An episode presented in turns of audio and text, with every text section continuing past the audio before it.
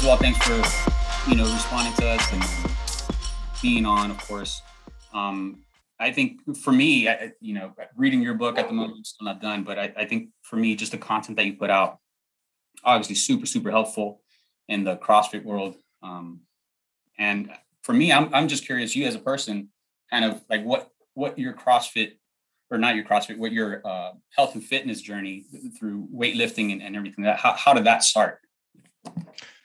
Oh man. Uh, you know, it's a loaded question, and, and well, like, it's it's just I don't even know where to start. Really, is what it comes down to is because I don't really know when it began. It was um, I was always involved in sports as a kid. Uh, you know, both my parents were athletes. Uh, you know, in multiple sports, and so I was kind of encouraged to do that stuff as a young kid. You know, I did gymnastics briefly, um, and then I did every you know traditional American boy sport you can think of, pretty much, uh, along with some pretty obscure ones. Uh, you know, down to like uh, I, I competed in bike trials, which that takes an hour just to explain to people. Um, you know, rock climbing, all these different things. So, but the common thread to me was always that I enjoyed the training and the preparation for the sports, um, often more than the sport itself.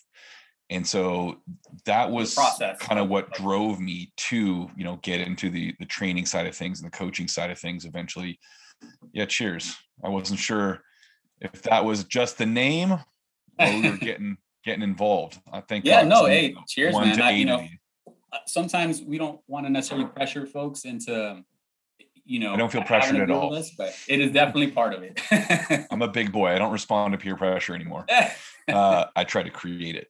Um, so it was always just something that uh, appealed to me in that sense, where it was not just the physical side of it, you know, and and the um, the, the drive to to progress and to push myself, but also the the intellectual side of it is is learning and and practicing and experimenting and you know interacting with other people and figuring out what works what doesn't um, and kind of finding all these new methods or, or, ways to refine existing methods that worked for myself and then of course you know now for many years uh, finding what works for a huge range of people um, and and you know there's always that sense of kind of curiosity and experimentation um, that if you are someone who is interested at all in this sort of stuff like there's no end to that rabbit hole so you can always keep yourself quite busy. Yeah man. Um you you talked about some as far as obscure sports. How did it lead up you know to weightlifting? Is it did it you just kind of along the way kind of find that route? Well or was it something that you just you know kind of it weightlifting was a weird one because you know at, at the time um i can't remember when i was first exposed to it in any way uh, but it would have been as a you know a very young teenager uh, and i kind of taught myself you know how to snatch and clean and jerk as well as i could when i was you know i don't know 15 16 years old uh, just bits and pieces that were out there, uh, you know, books, whatever. There was just nothing particularly helpful in that regard, at least that I knew of. Um, and I didn't know anybody who did it. I didn't, of course, have access to a coach. And this is all people forget, but there was a time when Google didn't exist. Like you couldn't just go and like weightlifting coach near my house. Um, and so, so you were largely Greg on your Everett own. videos being put yeah, out on Instagram. Yeah, exactly. Catalyst Athletics. How do I lift? Um, and so I kind of pieced that together as well as I could. But again, I had I had no way to really pursue it or to really truly understand the sport. Um, and I, I I just didn't know where to go from there. So it kind of just remained for years, you know, squat, bench, deadlift, snatch, clean, jerk. You know, it's just another barbell lift that I kind of did here and there, but um, could never really do properly. I didn't have the facility or the equipment. Um, you know you can't you know i was in college i had a, a power rack and a barbell and all that stuff in a spare bedroom of my apartment second story so it's like you can't really snatch and clean and jerk on the carpeted second floor of an apartment building that's already borderline condemned um, so it was i think what appealed to me so much about it was though it, it, it tied in all these things that i liked about training for other sports and it the training was essentially the sport itself. So it kind of just brought all these things together that are what appealed to me about other things. and it was um, something where it, it's seemingly so simple uh, from an outsider's perspective, but really once you're once you're in there, you recognize how complex these things are and uh, kind of how elegant these these movements are.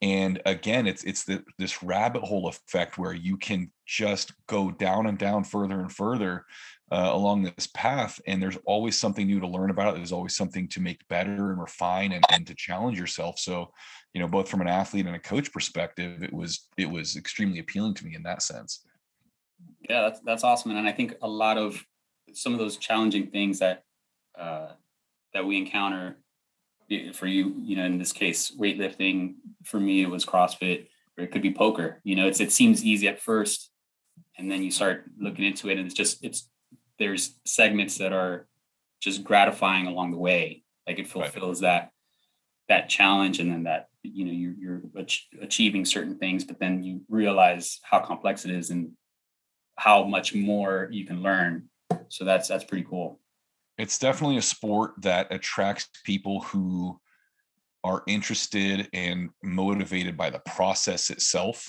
versus simply outcome focused, right? Because if you're outcome focused in weightlifting, you don't last because it's a really tough, monotonous, tedious, uh, you know, just soul crushing sport so much of the time. And, you know, even if you compete relatively frequently, it's these brief moments, um, you know, relative to hours and hours and hours, you know, weeks, months, years of training. So if you don't enjoy the process, at least most of the time, you don't last because it's not that fun. yeah. Uh, Socrates is was able to log on uh, there. Um, Socra Greg, Greg Socra. Good to meet you. he's, he's he's frozen. He is frozen. Um, Greg, if, if you don't mind me asking, what are you drinking?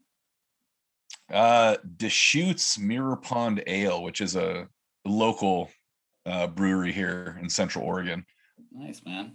Okay, I, I thought you were, you were in California for some reason, but Oregon. I, mean... uh, I I was. I grew up in California.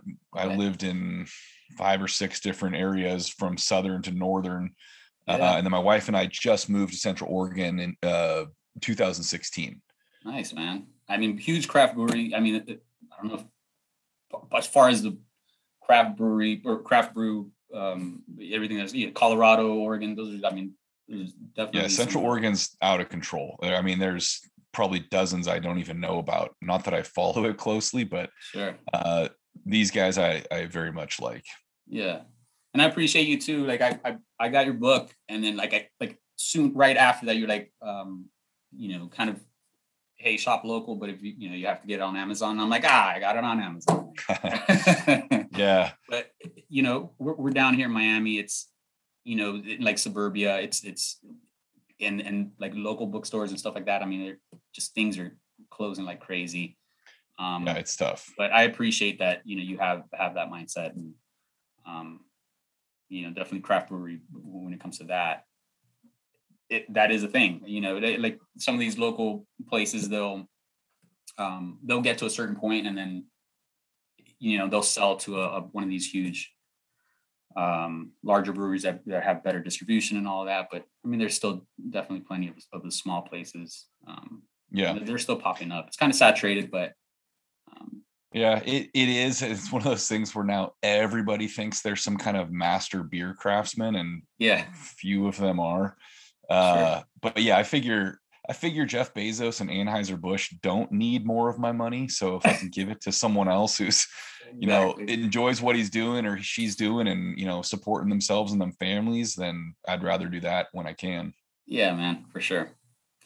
As far as weightlifting and CrossFit, um, and maybe when you were, you know, first starting out, um, and as CrossFit started coming up, has your um well, well i guess what was your initial thought of, of crossfit and compared to maybe what it is now and how it's implemented weightlifting olympic lifts i mean i'll be honest my initial impression of crossfit was just wondering what was going on and uh, kind of what the point was and and i was very lucky to get introduced to it extremely early on like 2003 yeah. um, and just uh, odd series of coincidences. I I met Robb Wolf, who um, helped start the original CrossFit affiliate gym in Seattle with a guy named Dave Werner and Nick Nibbler.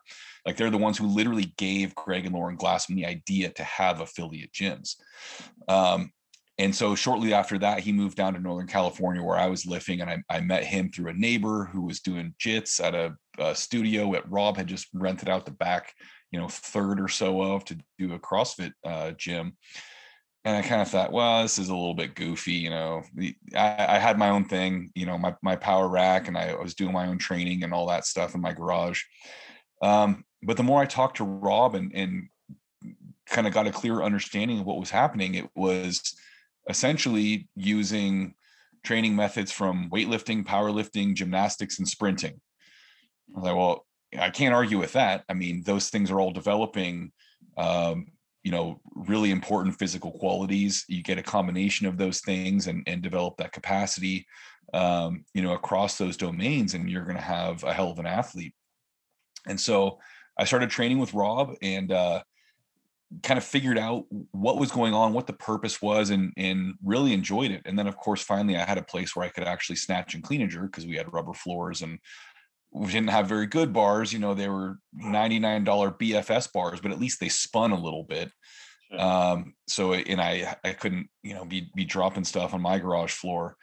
So uh it, it has changed a lot since then. Um and it, the the primary difference I think is simply the the quantity of work that is being done you know back then it was very typical for a crossfit workout to be you know 5 to 12 minutes long um, and now if a workout is that long, it's because people are doing six of them in a day, right? It's it's not mm-hmm. like that's it, one and done, you move on. Um, and of course, it's drawn in so many more experienced coaches and athletes from other disciplines who've then contributed their knowledge and their experience. And so there really has been an interesting evolution. And I think now um, you have so many great aspects that are making it accessible to so many people who wouldn't otherwise have ever trained in anything other than kind of like your, your standard watered down bodybuilding sort of approach you know for right. appearance general sense of health and wellness uh, and so that's fun to see you know it's fun to see uh, you know like a 45 year old uh, insurance broker who's never done anything athletic in his life and he's in there snatching and cleaning jerking and doing pull-ups and climbing ropes.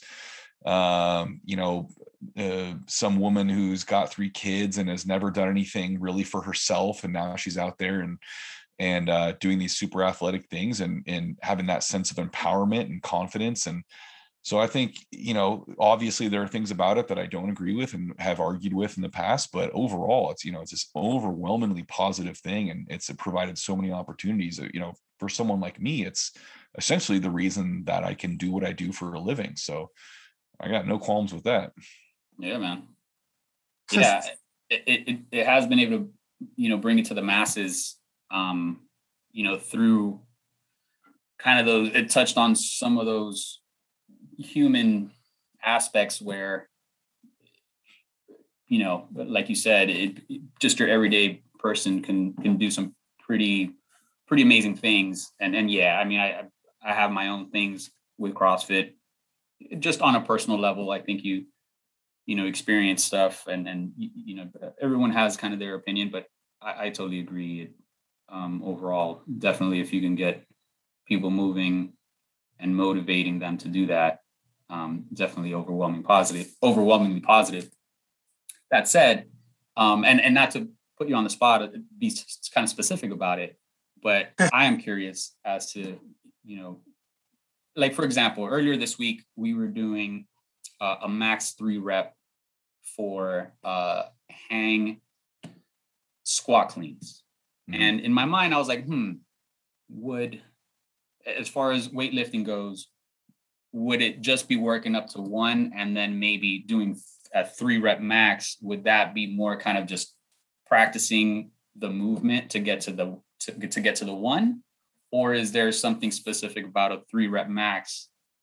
You, you, know especially when you're getting down to that third lift where maybe it's it's less beneficial. Curious what your opinion would be.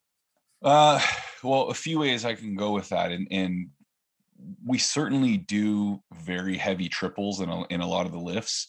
Okay. Um, but that's going to be generally like far out from competition. So if you're running, if you've got a 12 to you know 20 week training cycle leading into your next competition, um, you're going to be doing that that higher volume stuff early on in the first half of that or so.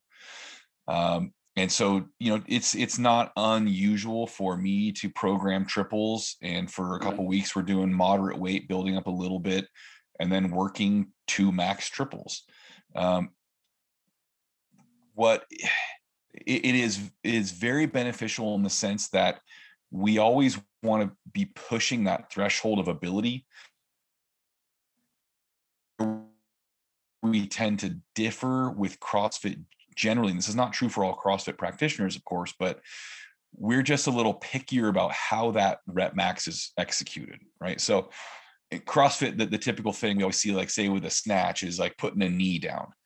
And like, oh, it counts in CrossFit. Okay, well, that's fine. You do whatever you do to, you know, achieve whatever goals you have for yourself. In weightlifting, we're going to tend to cut max effort attempts off a little bit sooner to ensure that we're executing them with with more technical precision. Not always. Sometimes we're going to push something and it's going to get a little ugly um, but that is is far less common than you see in crossfit where it's kind of like anything goes get it up there one way or another just try not to die. Mm. um, although sometimes they don't try too hard not to die.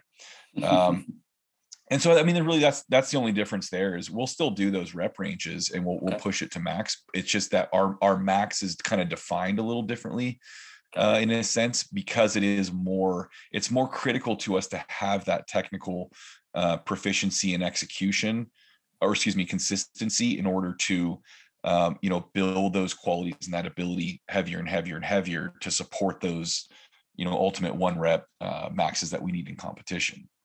Got it and so now Socrates is going to perform a three rep match for you, and you're going to. I wish. I wish I had more. yeah, right there on the top of that table. It's all nice and polished and ready to go. Hey, Greg, th- thank you for taking the time, man, to be here with us, first of all, man. Oh, it's my pleasure. And, and listen, you know, one thing I've been uh, really curious about is, is do those people that have a weightlifting background, do they have an edge in your point of view. When As it comes crossfitters? Right. Yeah oh 100% yeah look at Mat Fraser right. Mat Fraser was a phenomenal junior weightlifter. He was you know at the olympic training center in colorado springs until he hurt his back. Um, and you watch him perform in crossfit and this is something that I tried to get across to people for so many years, and I got so much grief about it um, from CrossFit HQ because they didn't want to hear it. Is that the, the way you become a phenomenal CrossFitter is not by doing these lifts within conditioning workouts um, initially, right? You you become phenomenal by learning these lifts and building proficiency and, and ability and a foundation in isolation before you start integrating them into conditioning workouts. So Mat Fraser didn't get good at snatching and clean and jerking by doing Isabel and Grace.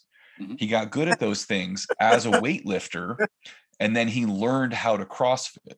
Right. And there, there's a really critical difference. Like we used to always used to laugh because Greg Glassman used to say, well, you know, we've observed that, um, you know, the people who are able to do the most kipping pull-ups are also the ones who can do the most strict pull-ups. And it's like, yeah, but you're reversing that relationship. The people do the most kipping pull-ups are the ones who started with the most strict pull-ups and then learned how to kip.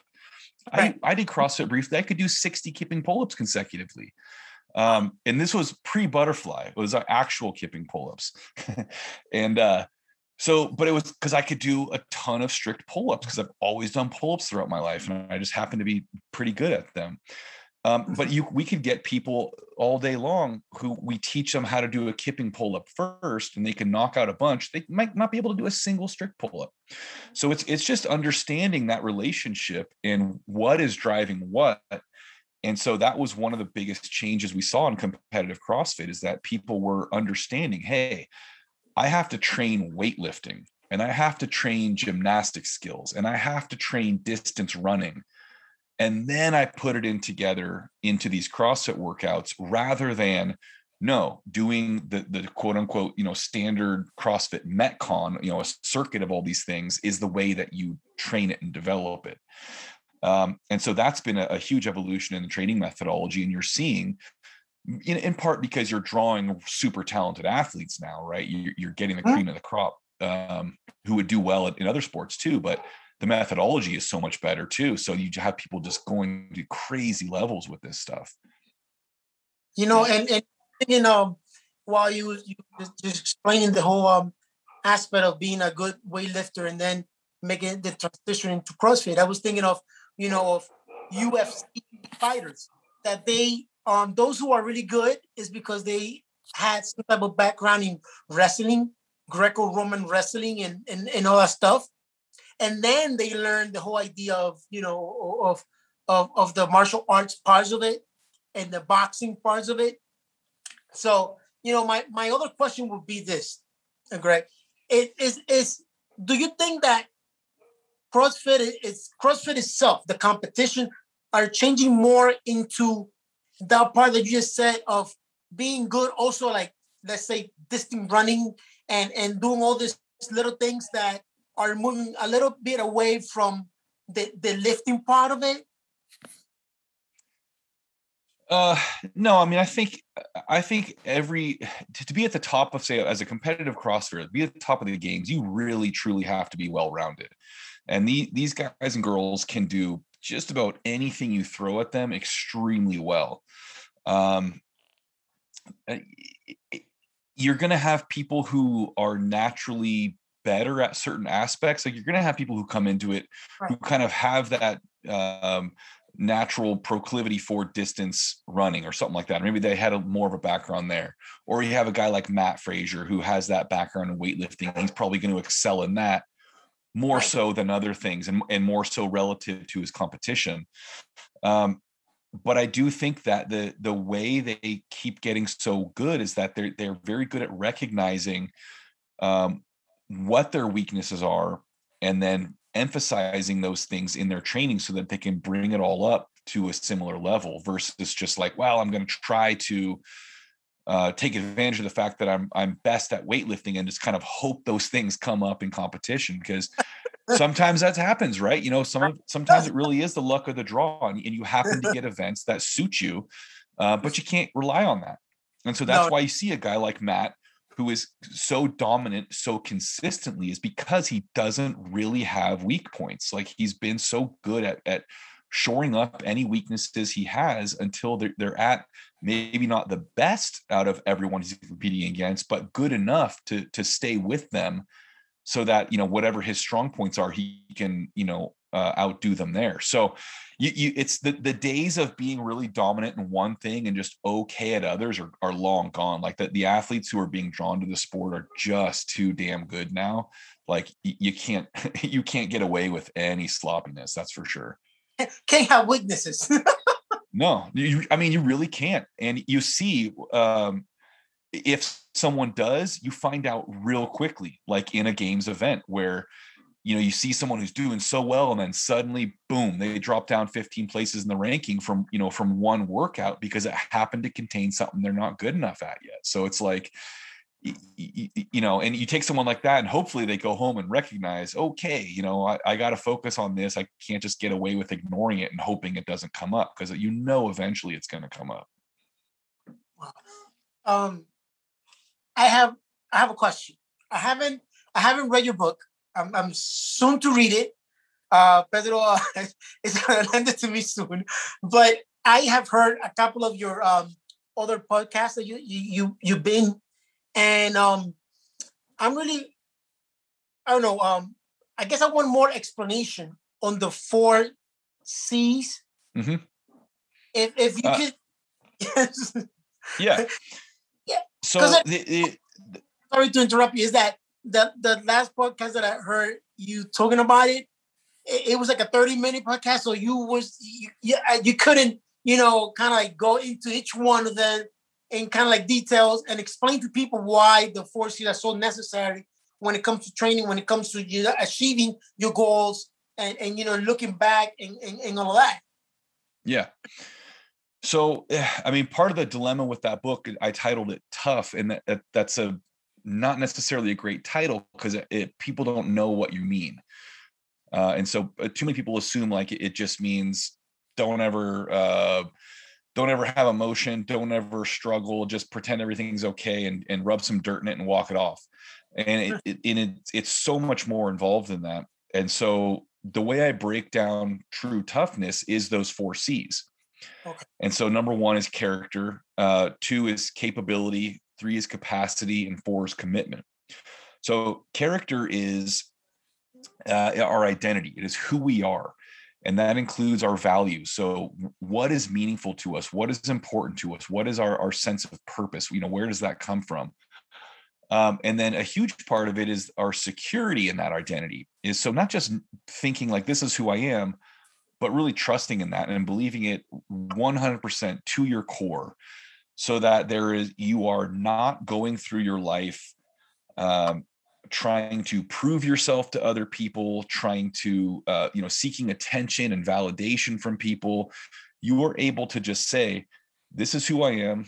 This is what's important to me and now this is what i need to do uh, to achieve that sense of fulfillment. Like it all lines up. It's all in harmony and so that's how we avoid the silly competition and the one-upmanship and you know all the nonsense that so many of us uh, are, are, guilty of. And i'm you know i still do it to some extent as as as well as i figured this stuff out like I, am subject to it just like everybody else.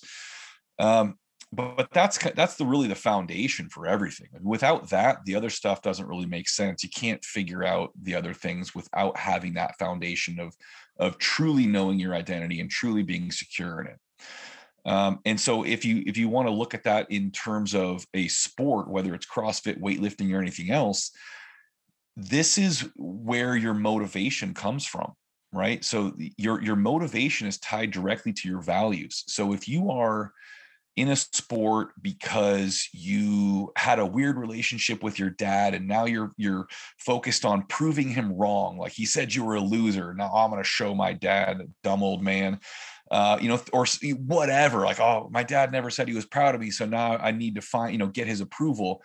That kind of motivation generally does not work long term. And even if it works in the sense that you are able to achieve something phenomenal in an objective sense, you you get to that point and you are still unhappy, right? You you win three Olympic gold medals and you're like, damn, I'm going to go drink more, you know, because it just doesn't fulfill what truly is important to you. Right. And so, as an athlete, it's really critical to understand why you are doing what you're doing because that's what allows you to stay committed and, and uh, maintain that discipline and, and, all these things that are, are necessary in order to take these things to the highest level. So, that's character. Um, capability is a really all encompassing um, category in that it includes all kinds of skills and physical qualities. So that's our athletic side of things, or or our skills in terms of um, you know knowing how to I don't know weld or fix things or you know repair your car anything you can think of. The, the more of these things we are able to do the more self-reliant we are the less we're we're consuming what other people put out the less we need to uh, depend on other people to, to help us or uh, you know provide opportunities for us. We can just decide to do something and then do it. Um, and it also includes knowledge and experience. So this is you know there's so much out there in the world and we we know so little of it because we tend to be totally focused on our specialty or or the area that we are interested in um, primarily and we we kind of lose sight of the fact that there is so much else out there um, and that that those other things that other knowledge that those other experiences provide so much on their own, but they also contribute to our specialty to, and to what is most important to us. So, for example, um, you know, if you are a weightlifter, you care about weightlifting, but if you spend time with, say, a wrestling coach or you know a wrestling team or uh, you know some gymnasts or something like that, you are going to pick up um, not just kind of theoretical stuff or you know mental approaches to training, but you're going to pick up physical side and methodology that you can change or modify in some way and very likely help your own training as a weightlifter. So the more of those experiences and the more of that knowledge and skill you can you can collect into this toolbox, the better prepared you are to deal with anything and and the, the more successful you can be even if you're talking about that specialty um, capacity is essentially resilience but it's it's beyond resilience. So resilience is the ability to kind of endure some kind of trauma or adversity and and return to that original condition uh, you know unscathed. But with capacity what we're trying to do is not just survive something but actually thrive because of it. So in other words we we take that adversity hardship challenge and we find every possible way that we can learn from it to become better. We, we find ways to become stronger from it, um, to become, uh, you know, more adaptable and flexible and things like that so that anything we encounter, no matter how difficult, how unpredictable, how novel, we're able to cope with it productively um, not lose our minds, not get set back. Um, you know, even if the experience itself is the most miserable, awful thing ever, once we come out the other end of it, we are in a better position than we were going into it. Right. So th- that's to me, in my mind, that's the only way to deal with adversity. Otherwise, it's just nothing more than a miserable experience. And we're all rational adults. Like we don't want to be miserable. So if we can't use it to our advantage, then it's kind of like, what's the point? You know, why are we wasting our time surviving something if, if we can't get something meaningful out of it? And then finally um, commitment. And this is this is really what draws the first three together. This is what um, puts all of this stuff into practice into action. This is where we we get the discipline side of things and the actual behavior side of things so that uh, we're not just telling ourselves oh i am this person and these are my values but then in you know in day-to-day life the way we're behaving and speaking we are not actually doing that stuff that to to support that and to um, make those things true. so it's just a kind of a fantasy we have about who we are and and what we're doing.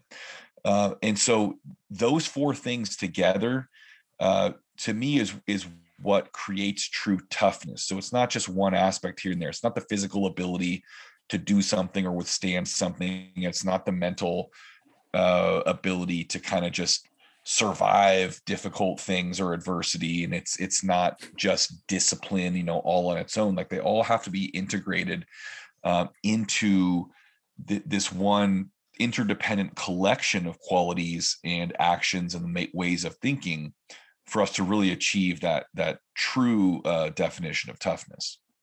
I don't want to I, don't want to put out there your uh, i don't know your, your coaching ideologies and all of that or or or, or secrets.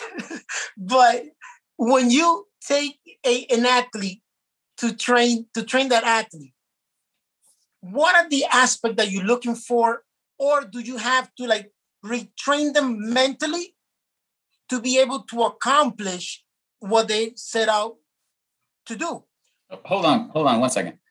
Socrates so he he gave you the cliff notes, but you're still gonna, you know, you're still gonna read the book. Yeah. Like I mean, you know. No, I, yeah, that's, no, that's a good question though. That's a good question because I don't I don't address that in that book uh, because it the, the book itself is not really sport specific. Right, um, right. No, no, no. But, I, I, know, I, meant the the four C's. Is oh yeah. oh, there. Trust me, there's still way more in there. Uh, what it is is but, that uh, you know uh, sometimes coaches when they have their athletes they, they try to get into their athletes kind of like a friend of mine and they yep. try to what they are you know what they act and how they can you know take what they're act to kind of like put it into another level yeah i don't know if you if you, if you understand what i'm trying to say but it's kind of like you know you this this athlete has a talent you know but maybe he's missing a few elements that you just mentioned so, yeah. so that like you know it, then how you go about like you know tweaking or, or changing or saying like this is what you need to do to be able to accomplish this you know i don't know if, so, if, if in that first and foremost you have to have something to work with right so the, the little expression like my grandfather used to say is you can't make a racehorse out of a mule right? Like you, you have to have someone who has the ability to begin with. It doesn't mean they're perfect or the, the best in the world already, because uh, then you have there's no coaching. You're just watching them. Um, but you, you have to have something to work with, right? And so from there, you help them develop these qualities, some of which they might not have at all, some of which they might have to, to a low level. Um, but it is really day to day helping them work through how to apply these things and how to change the way they're thinking. So, you know, with weightlift, weightlifting is a really frustrating, difficult sport. There's a lot of setbacks. There's a lot of, of days, you know, often, you know, repeated that you are not able to do what you think you should be able to do. Like you're missing weights that you think you should be able to do, or you, have an injury that now sets you back. So there, there's all kinds of complications, and we tend to focus as people on the negative and get overwhelmed with that stuff. And so, you know, one example is that, uh, you know, I get all my lifters to keep a training journal, and every single session, at the end of that session, they have to write down you know, a few things. For example, um, you know, what did I do well in this session? So no matter how bad that session is, they've got to give me at least three things that they did well. Uh, and that, that's that's a way, a practical way, a simple way that we can change that thinking to stop focusing so much on the negative. Right. And remember that your worst day, you still did something well, something still went right. Uh, and then we move on to okay, so what didn't go well? You know, what what was the problem here? But instead of just leaving it there like, oh, I missed these weights or I wasn't focused, whatever, they then have to say, what am I going to do about this next time? How am I going to make this better? Uh, and so that it's a, a practical action, not just like, I'm going to try harder, because that's stupid. That's useless, right? Everyone says they're going to try harder, but you know, what exactly are you going to do? uh, you know, if you were unfocused, next time, are you going to make sure you put your phone on do not disturb and leave it outside of the gym or in your bag? Um, are you going to make sure that you are, uh, you know, visualizing your next set while you're resting versus, you know, talking to somebody else in the gym?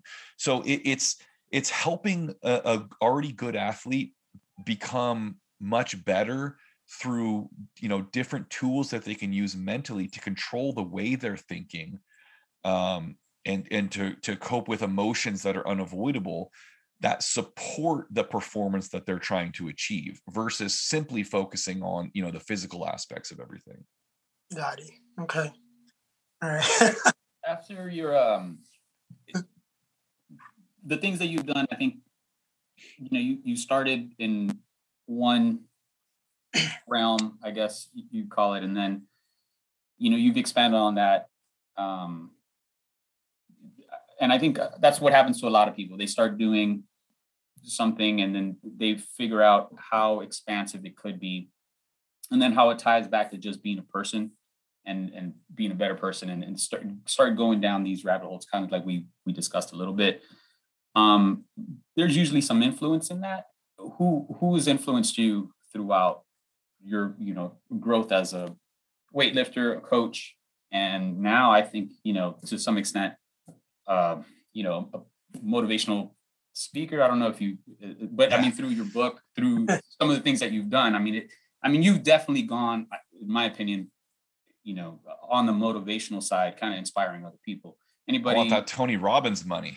Yeah, exactly. I'm saying you got you might have a TED talk coming up pretty soon. yeah. Um, I, I, mean, certainly Robb Wolf was a huge influence. Um, and and I mean, meeting him like literally changed the course of my life because at that point, um, you know, I was working a couple different jobs. I was doing, you know, all kinds of, of ridiculous things. And I was planning to go back to grad school and, and, you know, teach American lit in college. And, and thank oh, wow. God I didn't do that. Uh, but I, you know, I met him and all of a sudden there was this opportunity to pursue something that I was passionate about that I, I had just kind of assumed wasn't possible, right? I, I didn't know where to go with it. Um, and so not only did he provide me that opportunity, but just as, you know, person to person, he's been a great friend for many years um, and was really a great example of someone who was, uh, you know, intelligent and motivated and able to kind of put things into practice. You know, he's got these great books out, a couple bestsellers, and um, he's got you know his hands in multiple businesses that are successful and and all these things.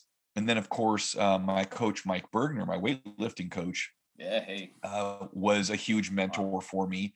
Um, not just in coaching and you know the X's and O's type of things, but also in, in terms of just personal relationships between athlete and coach and you know he was my wife's coach too so we we really kind of continued his legacy in in terms of the way that our team um the nature of our team right? It's it's much more of kind of a family sort of thing versus uh this more business transactional sort of relationship. Um and and then there's you know there's been lots of people here and there who've had minor influences on me and it's it's all over the map you know from uh say you know i don't know a guy like john barklow who is a um, like a backcountry expert wilderness you know survival expert sort of things like that where you even if that's not something you're into like there's so many intellectual sides of that stuff or uh, you know aspects that you can apply to to totally unrelated things and so there's my big thing in, in life is simply trying to get exposed to as many different people and things as possible because like i was saying earlier you pick things up um, that you're able to apply in ways that you could have never imagined and totally unpredictable. So without those experiences you don't know what you're going to get out of them anyway. Wow. Um, you, you just said and um, something that i'm you know when it comes to sport in general um, and, and something you just said what should be the relationship between coach and athlete? You said that sometimes you had you well, you said that uh, your coach was more of a mentor, more of a friend, more of a person that was guiding you to to certain to certain things, while you have maybe other uh, uh, coaches that are more the business type, or this is what you need to do to accomplish this. Is there a balance? Is there some type of how you're supposed to approach an athlete as a coach?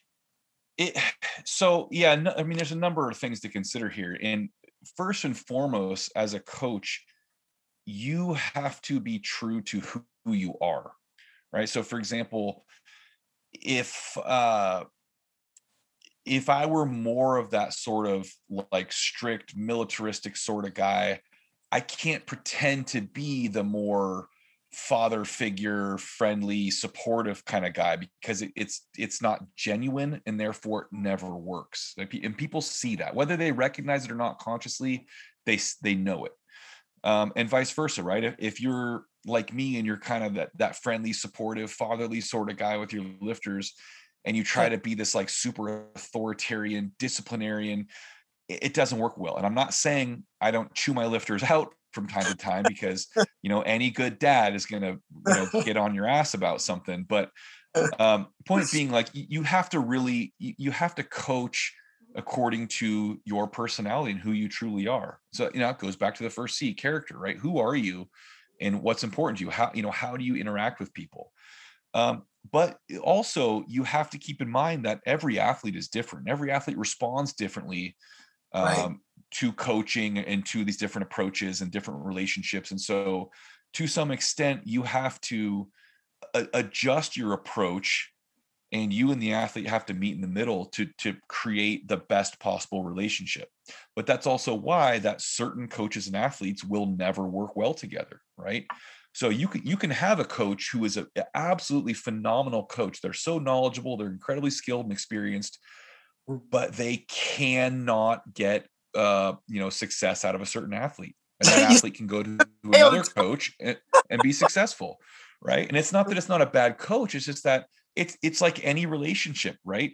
Like I, you know, I married my wife because she's the one I want as my wife. I can't just be like, oh, I'm going to act like this with someone else because they happen to be there. It just doesn't work. It's the same thing with coach athlete relationship. So you you do have to be willing as coaches and athletes to say, man, this is not working. Like you're great. I love you, but I need to go try something else. And you know, as a coach, it's important to recognize that and not take it so personally and hopefully get it out of the way early on you know, before you're too attached to each other. So it's not some big messy divorce situation. So, uh, what's next, Greg, for you? Oh man, I wish I could tell you. Uh, I, you know what? I there, there's so many things um, happening. Uh, there, there's a big one happening I can't really talk about yet because I, I, don't know if I'm supposed to announce it yet, so I don't want to. But um, that's going to be cool. It's in the CrossFit realm. Um, Sweet. but so I will have, uh, you know, weightlifting wise, I've got something new coming out, which will be um, full, you know, learning progression programs through the Train Heroic app. So people who want to learn how to snatch, clean, and jerk, Nice. um, it's going to be as close as you can get to me teaching you um, without actually paying me some exorbitant price and which you can't you're never going to schedule with me anyway so uh, this is going to be a cool super affordable accessible way um, to help a bunch of people learn this stuff in you know everyone loves their their phones and their apps now so it's gonna be right there in their hand with me talking I mean, them. eh, Burgener's got Um, it so that that's that's the next big thing that's that's gonna on be beyond cool. the whiteboard. I think I I I, I did one of his uh, you know programs for. I think it was like a four week ish or, or so course that Mhm. Burgener had. Yeah. yeah cool Wow. Um, Socrates, you got you got something else? We got about four minutes. Wow. Pick his brain. You know what? I, I, I do have a lot of questions, but if you have four minutes, I don't want to. I don't want to. So make it Yeah. count. Throw- Like I throw, do. throw me one and i'll talk fast So you're from- and, and I'm dying to just read the book. And and, and basically, you know, eh, I, I actually have the same ideology as you when it comes to weightlifting and being a a better CrossFitter. Even though you know I'm 50, so it's not like I'm going to compete or anything or looking to compete. No, no, I'm not. But you know, those little Bastard, things bro. it means a lot and kind of like you know gets into my head because I'm I'm the type of person and I and you as a coach you know this different like you said this different type of athletes I'm the type of of of at well of of of, It's CrossFit, okay, you can say it. of CrossFit that is more of listening and then trying to duplicate what you say. Mhm. You get me? Kind of like you Yeah. know, I, you said something, and I'm going to just you know take the bar and kind of like duplicate what you just said or what you just you know what I read that you said. That's the type of you know person that that I am when it comes to to you know just to doing it, to doing the the. I, I I like to just listen and then just do it by myself, kind of kind of thing, you know. yeah which know? and and that's that's a perfect example of you know how a coach has to adapt to an athlete so some coach or some athletes are very visual they have to see the movement over and over and over see that demonstrated and then they'll try to mimic it someone like you wants to hear it described or read it and then kind of experiment yourself physically and and, and figure it out. Uh, Right. and so as a coach you you have to support that because you you can't force an athlete to learn the way that you prefer. It's not going to work right? Um, and so you have to have that that collection of tools uh, at your disposal to say okay you know you need you need this kind of support to learn so i'm going to develop that and that's how i'm going to interact with you while i can go and and you know work with your teammate in a totally different way. And and that's those are the best coaches who are not only able but willing to be flexible. The, the worst kind of coaches are the ones who are like this is my way. If it doesn't work for you too bad. Like you're just going to not be good.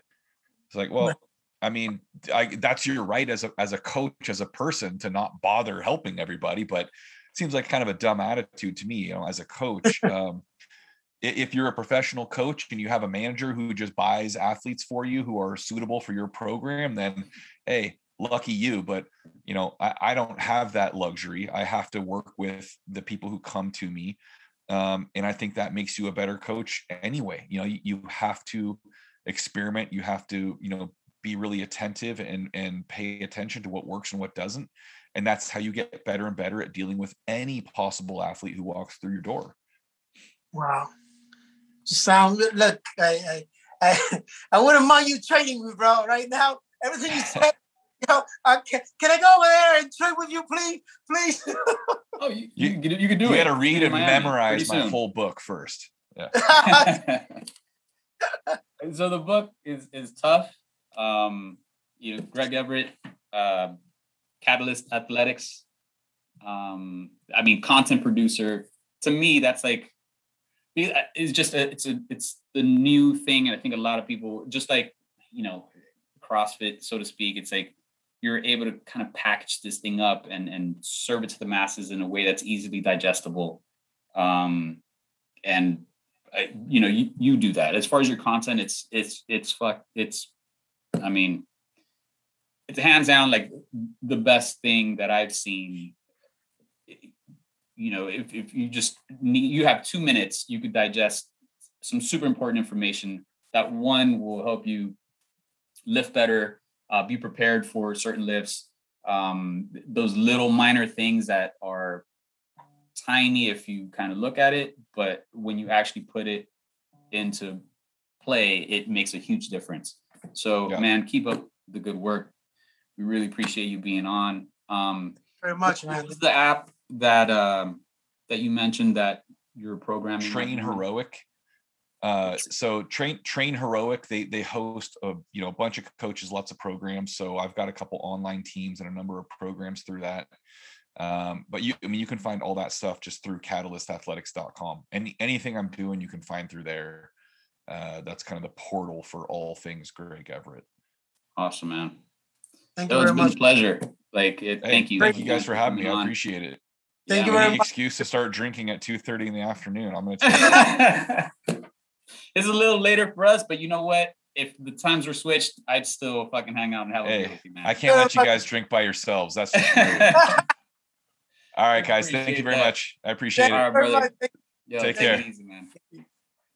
That was good. He's a good dude.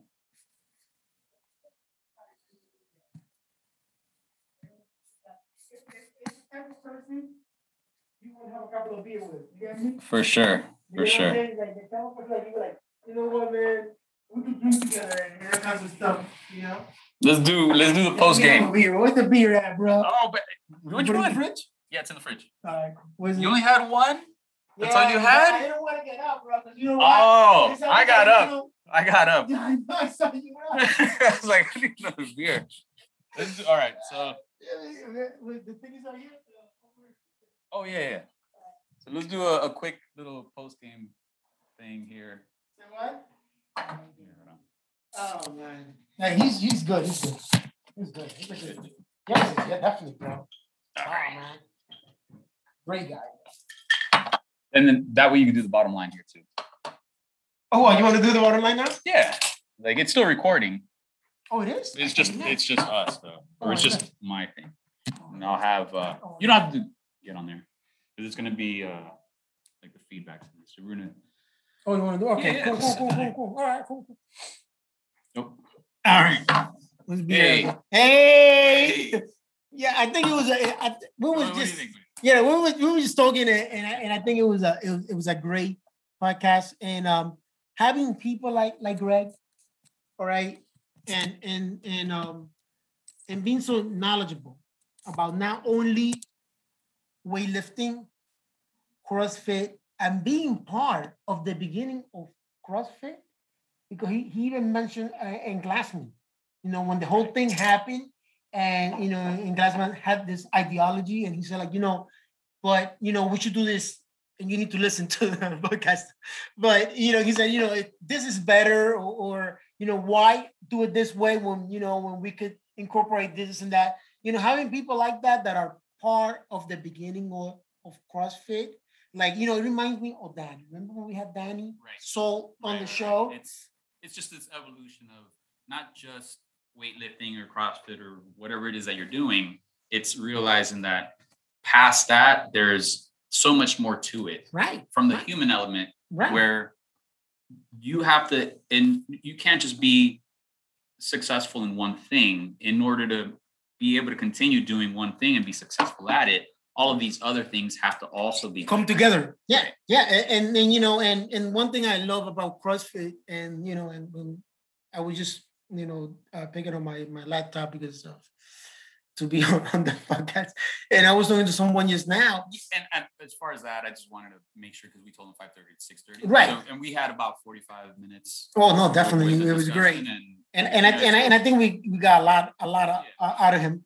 But I was I was playing to a person about the whole idea of CrossFit, and you know I was telling him that it's not on, for example, you know, lifting weights. That is is it's about running also, and about about about doing pull ups and burpees and, and this all the things that we do, box jumps and all that stuff. And that's one of the things that I love about CrossFit because the fact that it's not focusing on one thing. Sometimes when you go to the a, a one of those, you know, commercial gyms, one of the things is that you know, everybody wants to lift.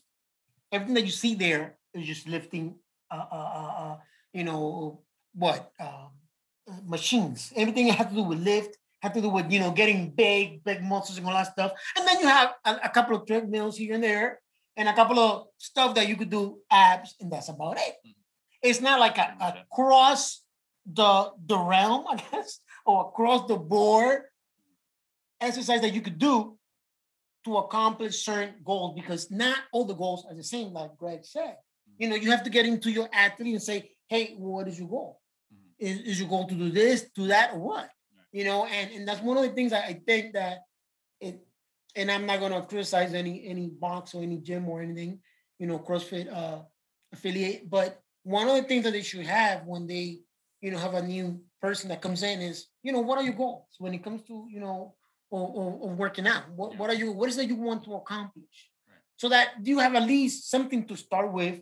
And maybe you could go back to that person mm-hmm. and say, so are you working towards your goal? Are your, go- are your goals being met?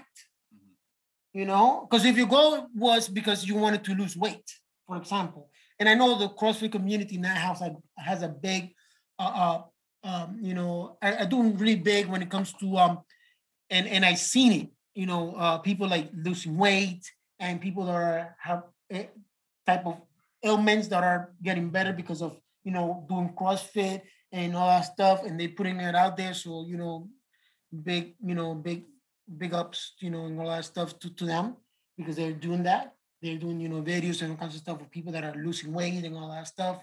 So they have to, you have to tell you like, look, what are your goals when it comes to, you know, working out? You want to stay fit, you want to lose weight, you know, are you here because of, you know, and, and that's the thing I was telling my mom. And I'm sorry I'm, you know, going from one place to the other, but like I told my mom, look, you have two ways of working out. There's two ways you, you can start working out. Okay, so you're talking to, did she ask you or no no because, because you know my mom my mom is retired, right? And you know, now she's, she's at home. No, she, she's she's at home. She's at home. And I was saying, look, mom, you need to start, you know, walking and stuff like that. You know, I know okay, that you okay. want to be. She's in New York. She's, Did she, she, ask you for advice, or are you just like? No, you know what? The thing is that no, no. You know what? Thank God, thank God that she she doesn't take any type of pills or anything like that. So okay. far, she's healthy. And I was telling my mom, you know, that sometimes being in the apartment in New York mm-hmm. and just being there and maybe coming out once in a while to do this and do that, mm-hmm. it's not, not, it's, it's not healthy. It's not healthy that sometimes she needs to actually go out there and, and walk and this and that. And and it's and I told her, look, mom, there's there's two ways in which, and I tell people also this, there's two ways you can work out. One, that it comes out of you because you want to be healthy and you want to continue to have this healthy lifestyle. Mm-hmm. And working out will help you do that. You know, mm-hmm. not only in the working out process, but then you meet people that cheers, my brother, that that will tell you a couple of things about, you know, also eating healthy and keeping a good, healthy lifestyle.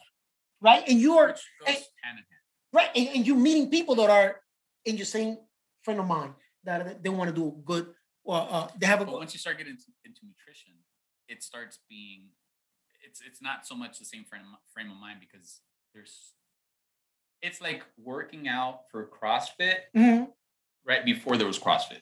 Right. So like people would work out and like, oh, this is the way to work out. Correct. Correct. We have the, if you want to call it luxury, to to have CrossFit in the sense that they tell you this is how you're supposed to work out. Correct. Correct. Right.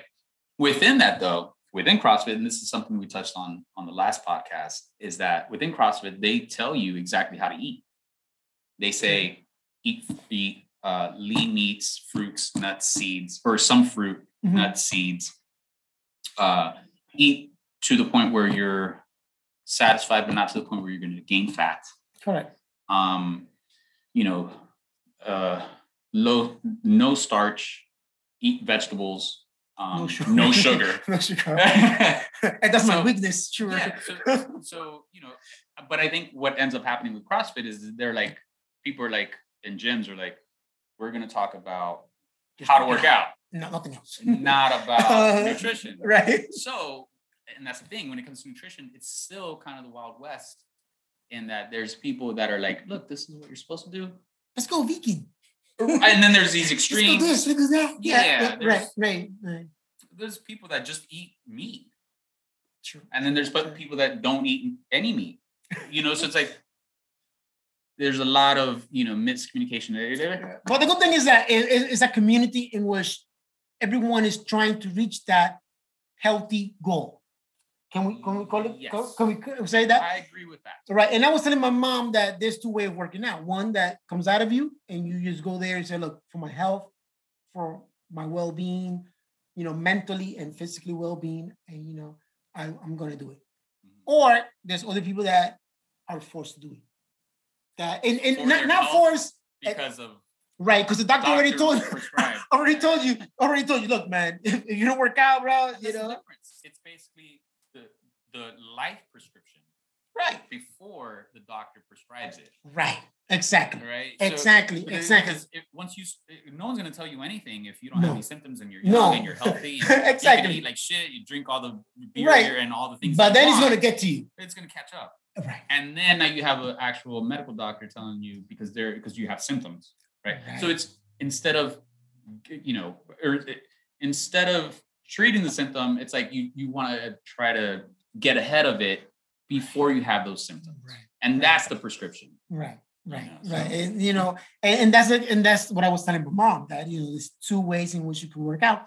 And and I was trying just to, you know, convince her to actually walk once in a while and all that stuff. Because of the pandemic, she actually kind of like, you know, wasn't walking that much, but I she started again, you know, walking a couple of blocks and this and that, you know, which is a good thing, you know, because um because it's better to do something than nothing at all. And and that's that's my whole thing, you know. You know, and if maybe there's something that she actually likes to do, like let's say Right. for example, um, she lives in New York. right. Um, hey, I don't know how far. window shopping. Central Park, exactly. Maybe You know, she can combine that with bird watching. Know it's right, right, or, right, right. You know, whatever, walking a dog or whatever. But Right. if you combine it with something else, you know, like some people, for example, don't necessarily want to eat well, but when they start doing CrossFit, then they start um, figuring out, oh, okay, this is I'm. It's like Fight Club. Remember Fight Club? Yep. They're like hey, every re- the thing. The reason you cut your nails is because of Fight Club. The reason you do this is because of Fight Club. Correct. You know what I'm saying? So, like the positive things is because you don't want to go to the gym because you're doing CrossFit. Maybe it's about the physical aspect, or maybe because it's walking and you know walking your dog. Right. Then you're like, well, I don't want to be winded walking my dog. My my dog wants to go further than me, but then I feel winded, so I'm gonna I'm gonna maybe eat better or get more rest or do these other healthy things because I want to be able to keep up with my dog or if I'm walking with someone else or if I'm, you know, doing One, X. you know, one thing, one thing, and just thinking of what you said, everything you just said.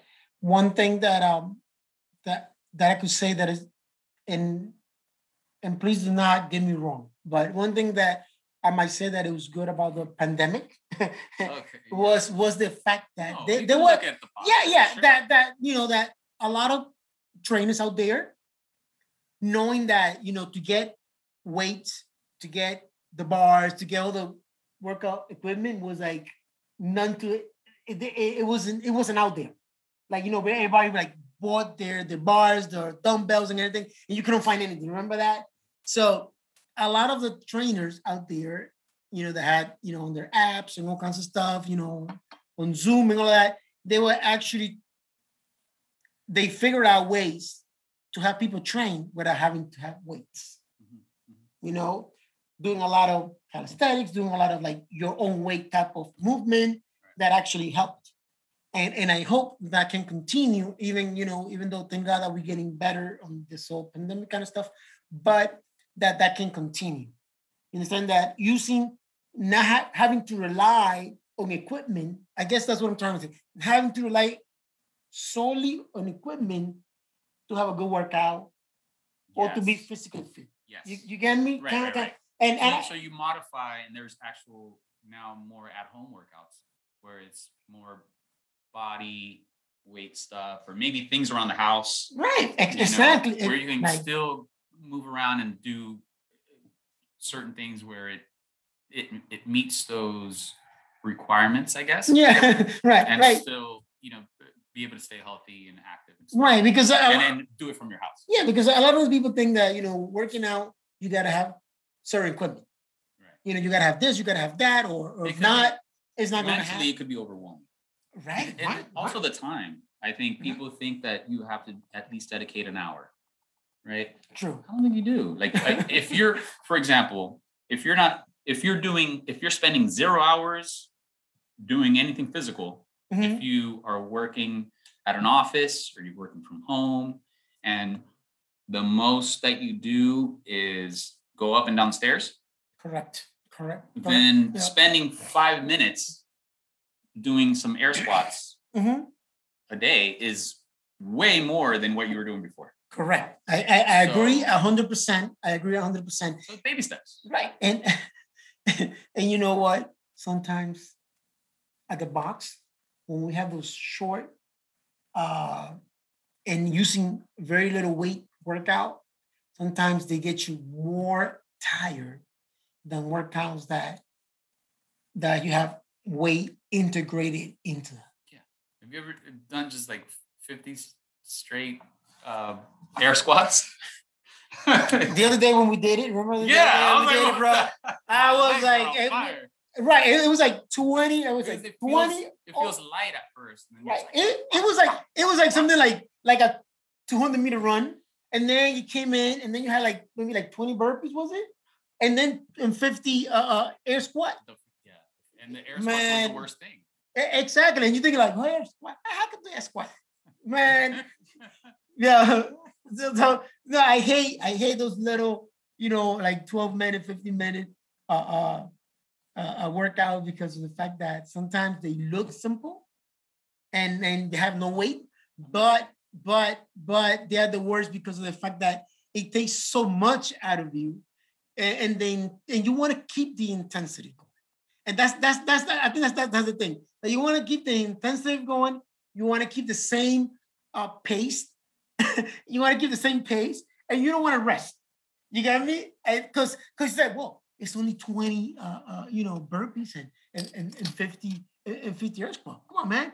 And cheers, man. And and the and the bottom line is that by the second round, and I think it was like three rounds that we had to do or four rounds. And by the second round, man, I was like, what? No, no, no, man. Like I, I had to, like I had to break it down like into, into 10, 15s because I, I couldn't. I, I couldn't, I couldn't handle it. You know, I couldn't handle it. But that's going back to the whole idea that sometimes you don't need, you know, equipment to have a great workout and to keep yourself, you know, motivated to continue to working out and to And keep that's yourself not to, and that's not to say that you shouldn't do other stuff. Like you can't just do body weight. Well, you can if Mhm. you're starting out, but then You want to like, move on. Yeah, yeah, yeah. You want to move no, on. then you create that habit. So after you do that for a while, and you're like, wow, look at what I've done. Look at the improvements that I've made. Um, then you could, you know, add in some weight, or you know, add in maybe some um, Movement more that- high intensity stuff, or, or, or mix it around because then your body reacts differently to that. In order to create this um, all-encompassing thing, but starting out isn't it, if you start out thinking that I have to go to a CrossFit class that's going to be an hour and there's all these things that I have to do, could be overwhelming, Right, right? right. But if, if but once you start and then you you like it if you like it. Maybe you don't. Maybe you know swimming is your Is your is your bag. Yeah, you know whatever. Like as long as you get moving, and then I think at some point you you as long as you continue it. What the last thing anybody would want for anyone else is to start something and then feel like they can't do it or they don't like it Or get they're uncomfortable or get hurt Yeah. and then stop. You know, so but once you keep anything up, it could be literally just walking up and down stairs. right. It could be walking around the block, Start slowly. and then Start slowly. once you get to that up. point and you you make it um, a habit, then you could expand on it. And then once you you know you start seeing progress and I totally agree. I totally agree 100 percent with everything you said right now. Yeah. Because a lot of people think that the whole idea of working out is that you got to start strong, or yeah, yeah, you know, or like Greg was saying that you know you, you have those coaches say it's my way or the highway kind of thing. You know, like this is the way you got to do things. Man, if you're not looking into the best, I guess the the best way in which that athlete might approach the whole idea of working out, then you're not being a good coach. Because you have to understand that. Look, Pedro might not be the, the person that wants to just, you know, take a 135 and start, you know, repping, you know, uh, bench press or or a 50 and doing curls all the way. No, he might not be that person. Do But in my sleep. and you know, maybe another person might might be the one that wants that type of working out. So you have to kind of like, you know, not play around, but you have to know what that person and wants. And that's going back to the beginning when we just said that, you know, I think, you know, boxes and, and gyms should, you know, kind of like at least speak to the to, to their client, to the clientele, right? As as they come in, as they sign up and, and just ask the simple question, you know, what are your goals when it comes to working out? You know, real simple, you know? that is that, that the, you know most basic. Right. And and and then, and then maybe every three months or you know, every quarter, every three months or every four months or whatever, you know, just go back. Hey Pedro, have you meeting your goals? I remember you said this, this, and that. Right. And we've been doing this, this, and that so far. Are, are you doing that? Are you losing the weight that you wanted? Right. How how much have you weigh? How, how, how much you weigh now compared to when you started? You know, or uh, this is this your environment? pounds, most of it is- oh yeah but but you know mo- most likely just doing those little things like that i, Oh. I, think, I So, think helps uh, I was talking to Eric yesterday. the producer Eric, the Yeah, producer yeah. The guy who's supposed to bring the beer. So- yeah the so, when the what the hell he wants to bring the beer yeah. Uh, so we were gonna do maybe a challenge. Yeah. So Mm, I, I think interesting. we tried to do one before. Um, it didn't catch traction, but summer's here. We were thinking doing maybe like a six week get ripped challenge. Ooh, Yeah. oh interesting. I Yeah, like that. So- i like that. I like that. For me, it would be cutting beer, maybe just just for uh, like you know maybe during Beer Fest Friday, and then that's it.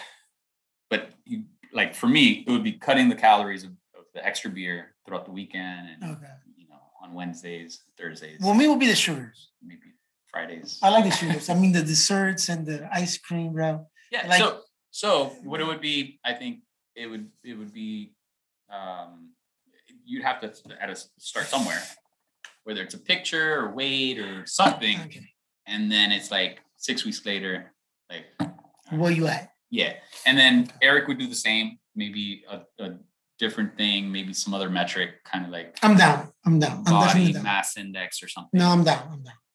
I I I- I'll do it. I'll try to do it. Yeah. You know, and um, I'm um, I I actually you know that will help me get into certain certain type of goals. and not you know because i think when you set let's say for example like a goal right because you were talking about goals Mhm. a little bit it's like when you're like it's a never ending goal then it just becomes harder because you're just like you know there's no end in sight but if you're like hey from today to six weeks from now you could do that right.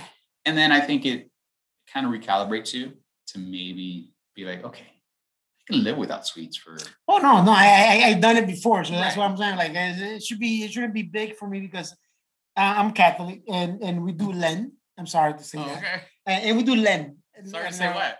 And and and huh? Sorry to say what? No, no, because I don't want to get religions into this Oh, or no, no, anything. no. You know, because I'm a fucking drunk. No, I'm just kidding. I'm just kidding. I'm not drunk. I'm not drunk. Just I just drink beer on Fridays. Only on Friday. But but but but you know, for for Catholics, we do like is Friday, so I mean, Friday, yeah, the no Friday, other- ah, it's Friday, yeah. Remember the song? there's, I don't know. but there's no other proof that you're drinking beer outside of Friday. So Exactly, exactly. you could be Which I which I do not. I do not. I do not. You know, believe me, please. But you know, we had Len and and Len, you know, you give up something and lots of stuff. So I'm used to, but you know, if, if you guys are gonna do it, or uh, we already done that. We did it already. Already did it. Um, it ends in the a, a Good Friday. Good Friday ends Good Friday, which is just past. So basically, um, I'm down. I'm down, and you know, and, and, and that's the good. That's the thing about. And you just said it. I said it. You said it. We have said it so many times here that is setting goals, right? And and and and having a challenge is kind of like a goal, Yeah, which is a good thing. Yeah. You know, it's a good thing. Some, some people want to have like big arms, not a big chest. I don't know what your goal is. You know, so the, the key though with setting goals is you could set a goal, right? but it's not the goal. Everybody sets goals, and Right. you know you can set a goal, and but then it's then breaking down that goal on little simple processes throughout. How are you gonna achieve that goal? So it could be, let's say your goal is to lose ten pounds, right? So what are you gonna do to achieve that goal? Right. I'm gonna give up soda. So there's no more soda, right? Woo! It's a hard one, bro. or you know, in my case, only drink beer during Beer Fest Fridays. You know, so now it, it makes it it you know you have a path. It's like saying, for example, I'm gonna find my way. We're in Miami. I'm gonna I'm gonna find my way to uh, Fort Lauderdale. I could say that. I'm like I'm gonna go to Fort Lauderdale. Cool. How are you gonna get there? well, I'm gonna take the turnpike to this, and then I'm gonna get off this and that, whatever. Right. You have to take that path in order to get to Fort Lauderdale. Correct. You're just not gonna magically get to Fort Lauderdale. No, you can't. You Exactly. can't. So that's the you know the and what ends up happening for a lot of people, they're like, I'm gonna set this goal.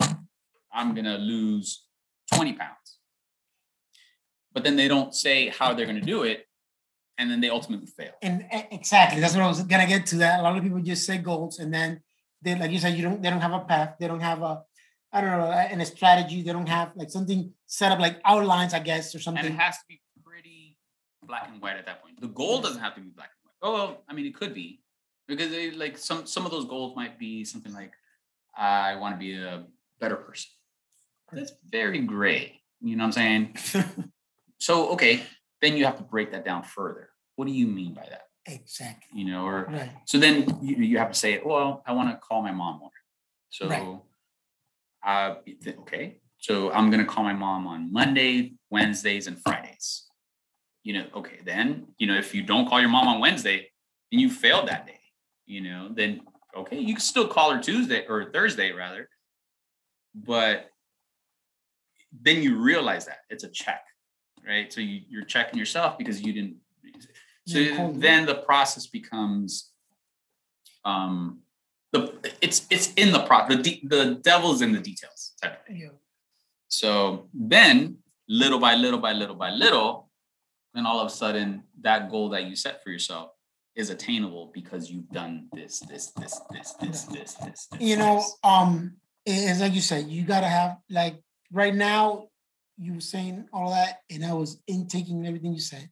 and you thought about Greg because No, the process. yeah the process is no no definitely definitely greg you know and I, i'm dying to read that book but um the whole idea is that um you know having you know those those little things or the little uh outlines on how i'm going to ach- achieve it and i was thinking of malia malia panos malia ipa as we call her malia ipa Malia Malia's like the worst person because you, in your mind, in my mind, I think I can achieve that goal. She drinks all the time. I'm good. I could drink all the time and still achieve my goals. Right. You know, and So it- like it's it, it makes no, it no, you know what? Like she was telling me. it makes it difficult to because because everyone's different. no, you know, she was telling me. That, So she's superhuman. So it's like I, I could be superhuman.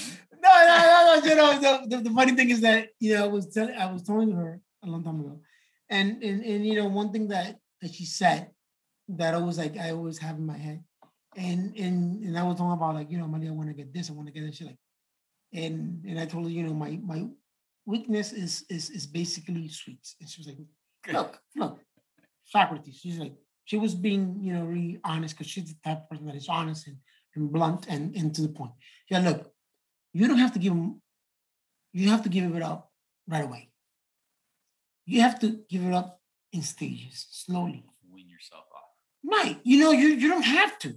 You know, when you cut it down, and and, and this is the way she talks. When you cut it down, and that sentence, it's like, oh, That's what she said.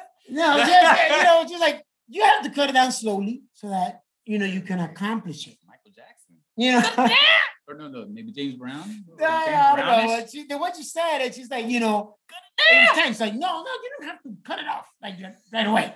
Cut it out. You know, you have to just do it slowly and slowly and work and you know build up and and, and you you will attain it. And that's Yeah, like that's what I what I done a few times. You know, but uh if, if you're doing the challenge, you know, then I'll- sometimes you fall back, and that's the thing, Right. You know, so ultimately, it's for a more sustained, Mhm. you know. Right. Um, but sometimes you need a reset. no, So I I think I, that challenge is good for. No, I think so. I think so. And and um, and challenges actually And plus, you you know, quarantine is eh, on the on the on the down, thank God. and you know, I know I know your goal is to have those six pack abs, man. Definitely, bro. Definitely. And that and, and, and that and that would be that that would be my challenge. My challenge would be that you know I will take a picture of my my my my stomach now, and then in six weeks we'll see what the newspaper, I, I don't know about that, but your skimmies. I don't know about that. I don't know about that. But but uh then in six weeks look into like how much I've accomplished. Man. You know. Uh, you know, that's the goal. I mean, Keep the know, glasses on though. Oh, definitely. definitely. yeah, yeah. Skivvies, newspaper, glasses, Uh yeah, but uh no socks. no, but but I'll definitely I'll definitely try it. I mean, you know, it's good. It's it's listen, It's listen. I don't I don't want anybody to fail at a challenge. I don't want anybody to fail. But if you are able to actually Oh, yeah. maybe What are you trying? You fail. like to, so oh, you could beat me. You're, you're gonna bring sweets to the case, office. just, just in case, just in case. Beer Fest Friday, you're gonna bring us But you know, pizza and shit. You know what I call an accomplishment? If you actually out of those six weeks, let's say four weeks, you you were like on point, and then something happened, and then on a week you actually something happened and you were out of it, and then you did it again. get right back on. Right, but but if you actually you know accomplish like four or five weeks something, that's that's an accomplishment. For sure. You know what I'm saying? So you can't beat yourself up over a day or two or, Or a a week or whatever. right, right, right. Just as long as you get back on. Exactly. So so if that happens, and that's the way I see it, you know, that's the way I see it. sure. And that's the way everybody has to see it. Because sometimes, you know, you, you set up goals and you might not achieve the goals, but maybe just something else that you could say, well, I did not achieve my goal, but I accomplished this, this, and that. That will help you if you have all the goals. Sure. You know, kind of kind of to build on when you have another challenge or you have another goals. You know, whatever positive that happened, then you could build on that. Like Greg was saying about the little book that he makes their their athlete write, like, okay, what was good about what you did today? Okay, what good you did, and then what actually you have to work on. And he never said anything like, oh, what you did bad. You know, he focused on the good, Mhm. the positive, how I'm going to be better. Yeah. And you know, You fuck- acknowledge the bad. Eh, Acknowledge it Yeah, so you yeah. can learn from it, right, right, right, right, right. but don't dwell on it. No, don't, don't, don't freaking like, you know, just, uh, oh man, I didn't get those three, 315. Oh, what the hell? Whatever. No, man, like uh, I did well. Like he said, the technique, it was, it was good, you know, but maybe going on the clean, going. So I didn't tell Greg at that point because there's, Yeah, yeah, there's no mhm. point. Um, but you know, the for me, Mhm. I think that that's the best way to do it. Like to study whatever it is and look at the movement, try to perfect the movement on its in, like individually, right? Uh, and it could be a gymnastic movement. Like for example, when I was learning how to handstand walk, Okay. I'm not gonna just handstand walk during a workout, right? And in CrossFit, I think a lot of people understand that. Oh yeah, because gymnastics is a you know it's a or, or handstand walking is a gymnastics movement, and maybe I don't have that yet. Correct. You know, so I'm not going to learn it um, within a workout. Well, why are you going to take a snatch and and and because uh, so what people would do is like, oh, I'm gonna uh, you know do a pistol or do a pull up or do a butterfly pull up. No, people don't, or they're not just gonna be like, I'm just gonna do a butterfly pull up. No, they practice a butterfly pull up on the side, practice it until they get it, or even a kipping pull up until they get it. And there's a progression to it, you know? So why wouldn't like the progression, there's training to that portion. You don't just like, oh, just throw it in the workout. By the way, there's a clock there. So we're trying, we're timing you. No, you, you, you learn the movement to at least a, a, a, a you know, to a minimal amount.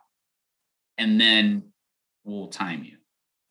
If you could do the movement effectively, efficiently, and safely, then you know we'll go from there.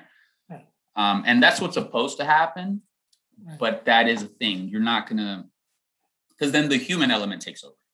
The human element is there's a clock there. But you know what? He's, he's, a, good coach. man. Well, Like you know the No, I way mean- you know the, I everything he says. You know, like you know, like yes, it- he's a good coach, but those are things that, like, if you think about it, and all the other coaches should have should have and should be able to do with their athletes. yes, but it's Right. it's not that common in CrossFit. No, In it's not. It's not. It's not. It's not. Like right. coaches will will be like, I, I agree 100%. we're gonna do this three day on ramp. I agree gonna get you up to speed to the basic basic, and then what ends up happening is, um, especially with people who are maybe a little stronger, Mhm. if you're not that strong, then you're you're basically doing you know like in a PVC pipe or maybe the 15 pound trainer bar, maybe put a few weights on the trainer bar, but you're still not getting the movement down. You know what I'm saying? So in the on the CrossFit side, Mhm. they're like, it's okay to do the workout, just don't do that much weight. But what ends up happening is if someone is strong enough to muscle the weight, Mhm.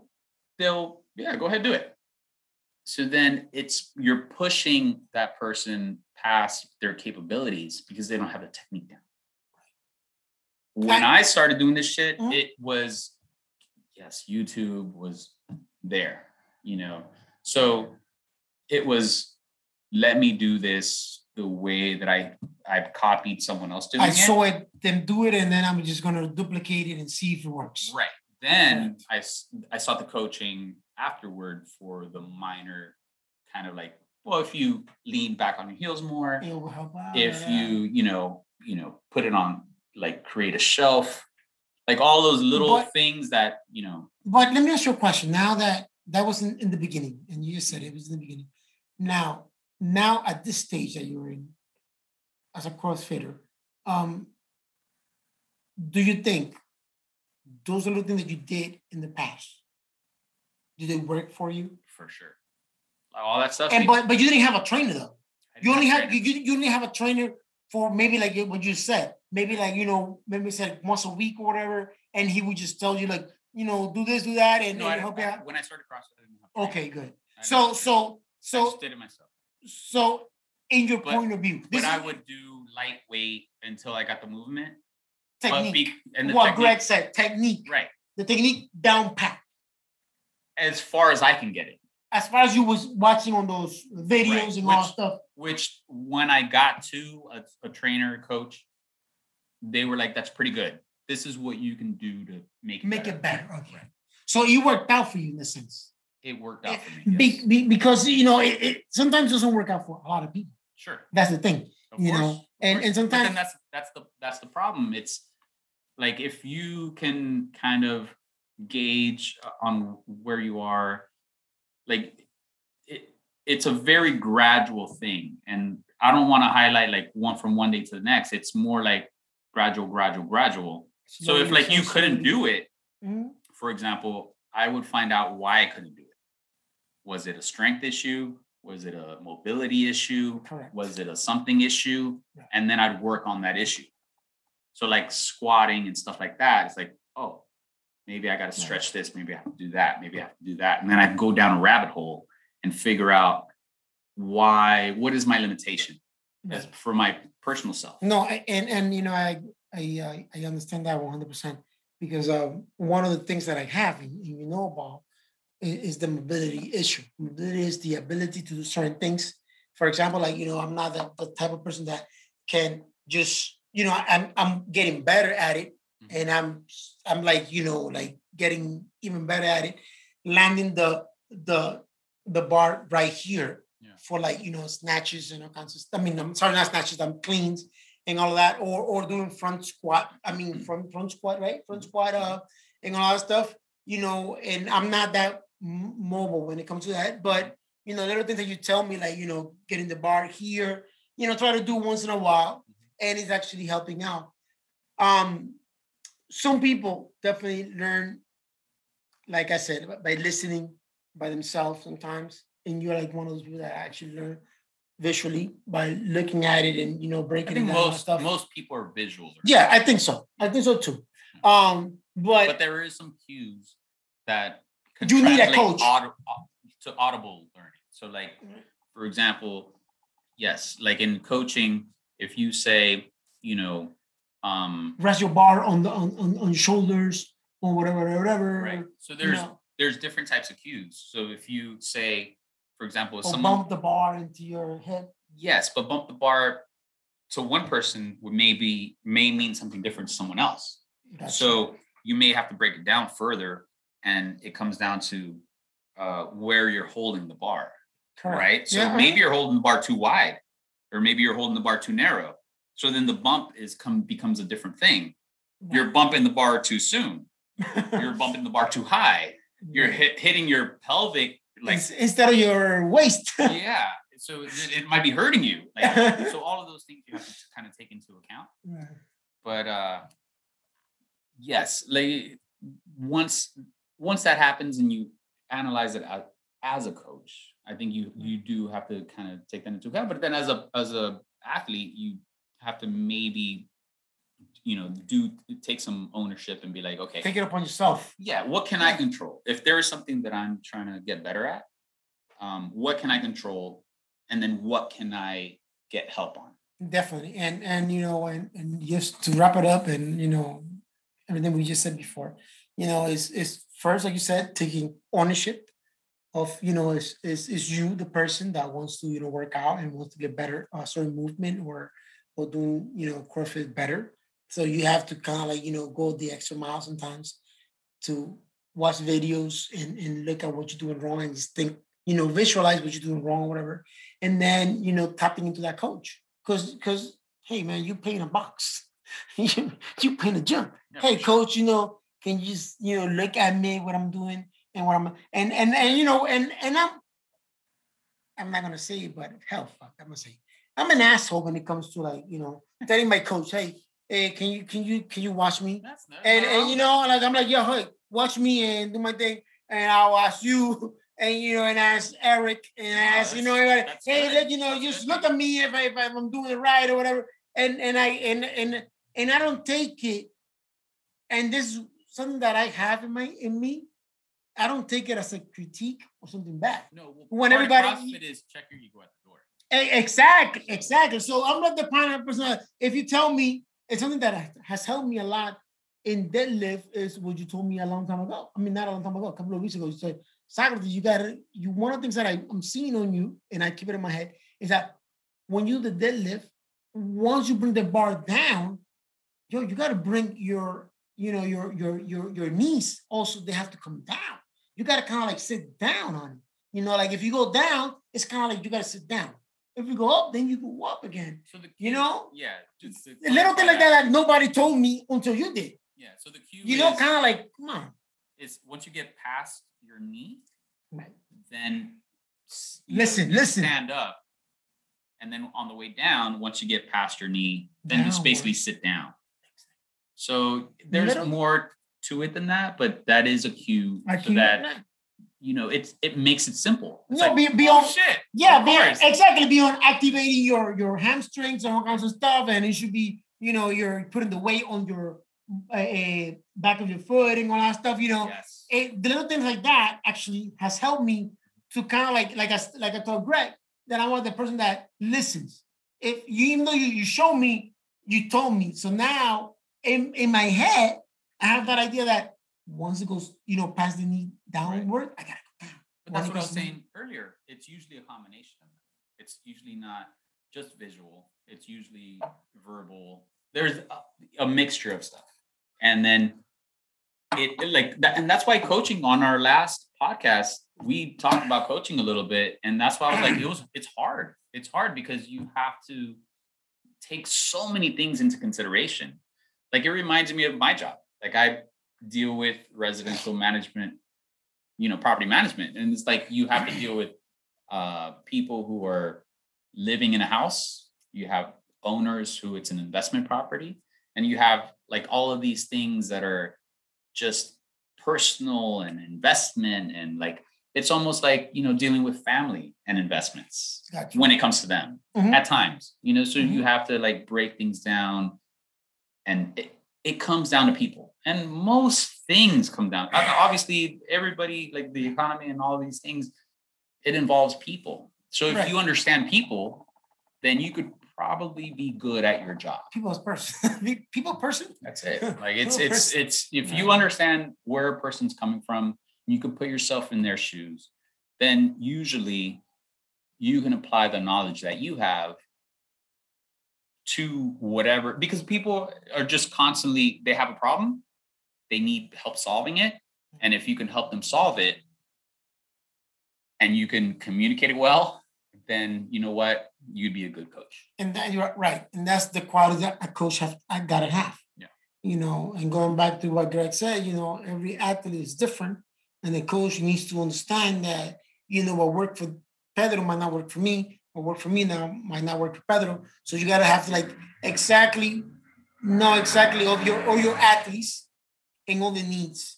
I know it's difficult, you know, because if you if, if you have a clientele or two, three hundred people, you know, to know exactly what each one of them needs. luckily i don't have that clientele. Yeah, so i can just talk shit. Yeah, right, exactly. but, But- it would be a different thing. Right, And that- exactly, but that's why we have ivan to, right you know, to actually exactly so you know and that, that's the thing that um you know the athletes the the coach need to know the athletes or or, or those people who are working out not athletes but working out and know exactly you know what their their weaknesses are or, or, or what the weaknesses I don't know what movement they're not capable of doing well and what the movement they're capable of doing well and whenever we're doing the, that movement to kind of like focus on Socrates on the snatches. You know, bing, like you know, the snatches is my an overhead squat. You know, Yeah. but you know, Stop, but stop, stop. right, but there's like you know, I know, I, I know that Socrates on that movement, and I'm not saying anything about you know any coaches, but you know, that's one of the things you need to know your clientele. Yeah. You know, you need No, to know and, and the new ones too. Like as far as new clients and new athletes, um, you have to understand that snatching is a, a tough movement, Right, it is. and you know I think you have to work at that a little more. Like you know, it's not something that It comes to a three easy. day three day thing. It's not clean, man. you know and, and the thing is since the great things that make crossfit great Mhm. are also the things that make crossfit not great Difficult. if you're a new person right, the walk real difficult. CrossFit Yep, gym, yep, yep, yep. and then like all of a sudden everybody's just fucking snatching and then you're like oh so i'm supposed to do this too and then no one's giving you some guidance and then like like sometimes people don't want to be like especially guys who are like oh i lift a lot of weight and then you know they're like you're given a piece pvc pipe to do during the workout like eh, like people feel the human factor takes over and people feel like I don't want to do a, a I don't want to use a PVC pipe. This Wow. guy is like 50 pounds lighter than me, and he's fucking lifting Whatever. you know. So all of those things get taken into account, and then you know, at the end of the day, we're just people. Right. So we want to feel validated. No, We want to be loved. correct. We're No, all of that stuff, man. I mean, you know, life is short. You know, you die, die, die, die, die. You know, but but but you want to, like you said, you want to be validated. You want you you want to be there, and you want to be feel that that that they are at least are looking at you, and they're paying attention to you. CrossFit psychology. You know, one thing that I liked about Greg, what he said, what Greg said, and going Yo, back, and- Greg and, get- no, he's a man. You know, one thing that I that I like that what he said cat. is is is the whole a idea. Yeah, you know, the the go the, the thing about you know uh, um, weightlifting, having a background in weightlifting. You know, that's like one of the basics. And that was a good comparison, by the way. Like Oh, the, when you said the Oh. Greco-Roman wrestling oh, thing, yeah, that makes sense. Oh yeah, you know what? By the way, Greco-Roman wrestling is like the to basics. MMA is is like uh being a weightlifter to CrossFit. Right. You know what? I agree with that. and you know why? Because Pretty good, sorry. I, I hey, Hey. you know, I have a friend who um in Cuba, he was a Greco-Roman wrestler. Mhm. And he was like one of the tops in Cuba. And um and he was telling me he was he was a teacher, and I think he's retired right now. And he was telling me that many CrossFitters, I mean, sorry, many UFC, UFC fighters around here around Miami were actually tapping into him, like you know, wanting to, him to train them Mhm. into Greco-Roman wrestling because, and I'm not a big Uf, UFC uh, uh, knowledgeable person, in the takedown, Mhm. they needed to understand the whole idea of getting away Sure. and, and, and kind of like what is a submission that they have to do the submission So part there's there's a lot of wrestling part. There's like the like ju- the jujitsu aspect of it too Mhm. is it crosses over into that. Right. Um, but yes, like yeah, if you like the takedown defense Right. is a huge thing so he, because if if a, like if you're a striker, um, and s- someone's trying to take you down, you could be the best striker in the world. Someone takes you down, and you're lost on the ground on the ground game, then you're done. You're gonna right you're gonna and, lose. and and he was being actually asked by many UFC um UFC um athletes all right and you know about all that stuff so he was This like is South teaching it yeah South Florida and he was like teaching all this pretty like, good like, hub. For, yeah he had like a you know after work he had like a, a big gig when he when, when he came to actually teaching them you know the greco-roman you know uh, uh techniques and all that stuff you know and, I- and I'll be honest with you, I don't know what the, the Greco-Roman wrestling. Mhm. That's the one that they have in the, in the Olympic. In the Olympics is Greco-Roman. Right. You know, all that stuff you see in the in, in you know, and all takedowns and all that stuff is Right, but then they- Greco-Roman. but and that's a, that's a cool thing about CrossFit and um, different martial arts, right? Where where it's MMA, it's mixed mixed martial arts. Right. I think in a lot of ways, yeah. you know, kind of expanding on what we just talked about as far as the comparison between MMA and CrossFit. I think MMA is in the sense CrossFit because you're taking a bunch of different dips, disciplines Right. and you're Putting it putting together. together to Right. combine and be like, okay, let's see in the performance, you know, what as far as what we're uh tabulating and what we're what we're doing is is not like, hey, we're gonna stick to karate or we're gonna stick to Greco-Roman wrestling. We're gonna put everything, mash it up together, just like CrossFit did with weightlifting and uh gymnastics and sprinting. and all the things and just kind of mash it up and see what at the end of it comes out that's the best fucking athlete And, and one thing that Greg said, going back to Greg, we're going back to Greg. He said, like, look, you cannot be the, the best weightlifter to be a, a, a- CrossFitter.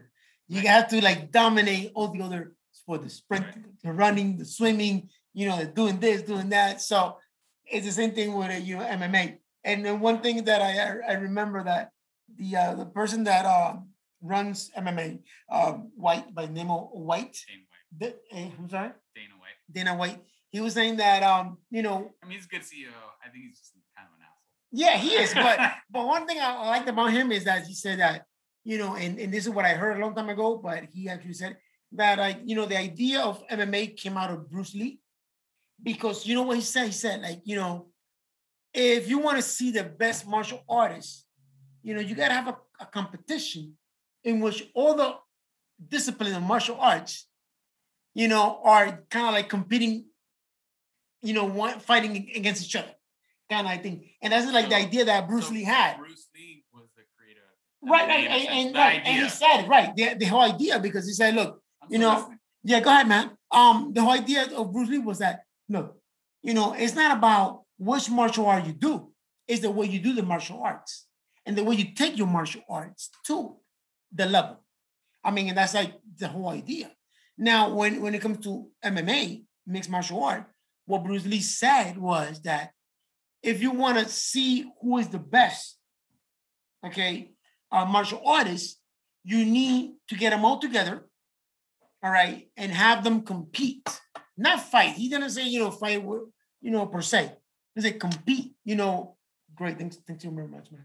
Uh, compete against each other. And then what's going to happen is that you're going to see which one is the best based on the performance, you know, against other martial arts. Yeah, and I think before that, it it, it always ended up being like you're gonna stick to whatever martial arts that you do, and Right. and I think old school mindset that makes sense. It's like if you're doing karate, then that's what you're gonna do. So we're gonna match you guys up. This whole concept of mixing everything together, in a lot of ways, rubbed a lot of people wrong. It did. Like what? It What are you gonna do? it did. It did. karate and uh jujitsu. Like what? That's crazy. And then, you know, um the guys from Brazil fucking took over. The, the Gracie, the Gracie, The man, the Gracie Gracie, family were like, you know, dominating the and people sport. were like, wait, what are you doing? This isn't boxing. This is anything traditional. This is hey, but it's MMA, bro. Like Right. it's mixed martial arts. Right, right, right. so and, and and and and you know, it's like it's going back. You need to be good at boxing. You need to be good at, you know, maybe karate or kung fu, kicking, all that stuff. and then with CrossFit, it's the unknown and unknowable. And that's a good thing about CrossFit. That when they they schedule those workouts, basically the- the same- same you know, look, look, look, CrossFit always blows my mind. You know, the 21.1, the 21.1 this year, people looked at it, it's like, oh, that's so simple. Uh, wall walks, wall walks, and then you have to do uh, um, a double unders. And that's it. Wall walks and double unders. Yeah and kill people. that stuff was killing your shoulders. If you actually did it like me, you know, you have to do like let's say three wall walks, and then like like like nine double unders, and then like Mm. like nine wall walks and like whatever wall, uh, double unders, and it went up and up like to like twenty something. So the bottom line is that the unknown, like you said, and and the sim. I, I hate CrossFit when it comes to the simplicity. When it comes to complete simplicity, it's the worst. I, I know it by effect. Whenever you see a workout and like, oh, that looks so simple. I see wall walks and and, and, and the ones. I, I get this. Nah, bro. No, it's not the worst, bro. This is the worst workout I've done. We're gonna we're gonna um let's go lunge for a mile. and remember that? You remember that? That's terrible. Lunging by That's a mile. I was like, oh, that's, Oh, that's simple. all right. Lunges are easy. Yeah, I love simple. lunges. Yeah, It's- strong a- legs, you know. Jesus Christ. I came out on fire. I was like, Yeah, whoop, whoop. No, and remember we had to like and then like we, had, we had we had a friend that we had to like look for him because he, we didn't see him. Like we passed him, like whatever. yeah, And I I'm gonna say his name Francisco. And then we like, yo, what the hell's Francisco at? Where's No. Francisco at? And we like in, in the floor, like lying down the Frank. floor. thinking- Frank, Frank, Frank. I'm sorry, Frank, Frank. Yeah. another Francis. Right, right. Anyway. Frank, Frank. And we're like, what's Frank at? What's Frank? and we had to go outside and look for him, and he was like all the way the- like he needed like maybe like a another quarter mile to end the whole thing. Yeah. Well, Frank was a he a And- he was- dude. And he was he was built, yeah, he was built. Built dude. Yeah. Like more more weight to pick up. and he was like a, one of those um, RX type of guy. Yeah. Like And- when and- it comes to lifting weights, yes, for sure. And it killed him. It killed him. It killed him that mile and lunges. But it, but when you first saw it, I think the point is when you first saw it, you're like, yeah, it's okay, we're just a bunch of lunges. Yeah, exactly. You do it. I can I can lunge all day. I don't, I don't, I don't trust CrossFit and stuff like that. I don't trust. Yeah. Any like, no, I do not. I do not. I do not. I know. I know. I do not. I know. I know. Like you so know, would you say you love CrossFit, but you don't trust it? I don't trust the, the workout. When the workout is simple, when the workout's simple, if if you think I'm right, please, you know, just send it a, a- direct message or whatever. Tell me. If you think I'm right, just say it. If not, it's so Sounds like a good. But the bottom line is that you know sometimes All When they the do- bottom line. No, the no, when, line. when they do simple workout, yo, those are the ones that kill you. Those are the ones that you know just let you like you don't want to even move. Right? You know, like the uh the that what is it the the baby uh uh uh, uh safety whatever uh, uh position that you like curl like a baby on the floor. Yeah, like the other day I was like I was I was like this like a little baby on the floor like ah, don't, don't even touch me no I don't want to know anybody there. I was just trying to rest my It's the fetal, the fetal position. I was in that are, position. you, are you gonna be able to wrap this up, put a nice bow on it? I, uh, gonna try. I'm gonna try. I'm gonna try. I'm gonna try. I'm gonna try my best. All but right, so let's try something today. If if there's something that you don't get, you I'll will. add on to it. Excellent. Excellent. Alright. Look, first of all, thank you to uh, Greg Everett for being with us. I think it's time. Big ups, Greg Everett. Man. know, man, That's- he died. Look, big. look. I'm not an expert, but when you meet Expert a person, you know, well, I'm not an Expert expert on people. on people or in knowledge when it comes to CrossFit or or, or working out or, or coaching. But when you meet a person that knows his shit, Yeah. you I know, you're you're a good people person. right? And and when you know when you meet a person that knows their, their stuff, yo, you get blown out and you're like, he knows his stuff. Because he goes to the kind of like to the bottom of it and then work the work up, the, the way up, and then tell you like they break it down the way it is. And then you're like, whoa, you just gotta sit down and, and just look at them and listen to them. And that's it. There's not there's nothing else you can do. Yeah. So there's a few things that I really respect when it comes to people, and uh, two of those things are um, honesty and vulnerability. Honesty is my number one. Yeah. So you Being be- honest. but you could be honest, and then, but I think when you interact with people, if you're not vulnerable, then it then the honesty lacks. So in other words, if I tell you, um, if I might be honest about everything that's happening, but if I don't share anything about myself and then be vulnerable, then at some point people will be just be like, you you have, you know, you put up a wall. Right, and Greg was great Yeah. because not, then- not, not not only he was he was he was honest, straightforward, Right. vulnerable, and all that stuff, Right. but he was able to share his own ideas Yeah. and his past towards like having you to understand where he's coming from. You know where he's coming from and why he has these ideologies. Okay, and why his athletes, you know, how he treats his athletes, which I like a lot.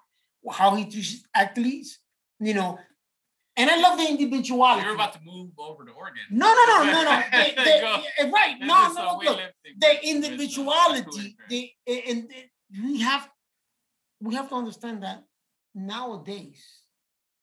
Okay, we have to understand that everybody is is, is different. Everybody is, you know, has his own ideas and is an individual. been forever. Yeah, but a lot of people, but a lot of people don't do that. You know, like you know, like like now we are changing. But remember, like you know, when you went to school, this this is the way you learn how to read. Mm, You know, like this is the way you learn how to read. Okay. Yeah, this. This is Yeah. man. This person maybe it, it doesn't learn how to read this way. Maybe you gotta use another way to to show him how to read. You get me? And that's one thing that he has and that he said. Yeah. you know, that look, you know, I I, I talk to my athletes, I, I look into my athletes and see So- what Greg has a documentary. He has a documentary. Listen. You have to look for it. It's um, not the newest thing. I think it's from 2014 on weightlifting. And I think it was created, a lot of it was like to bring a light to weightlifting.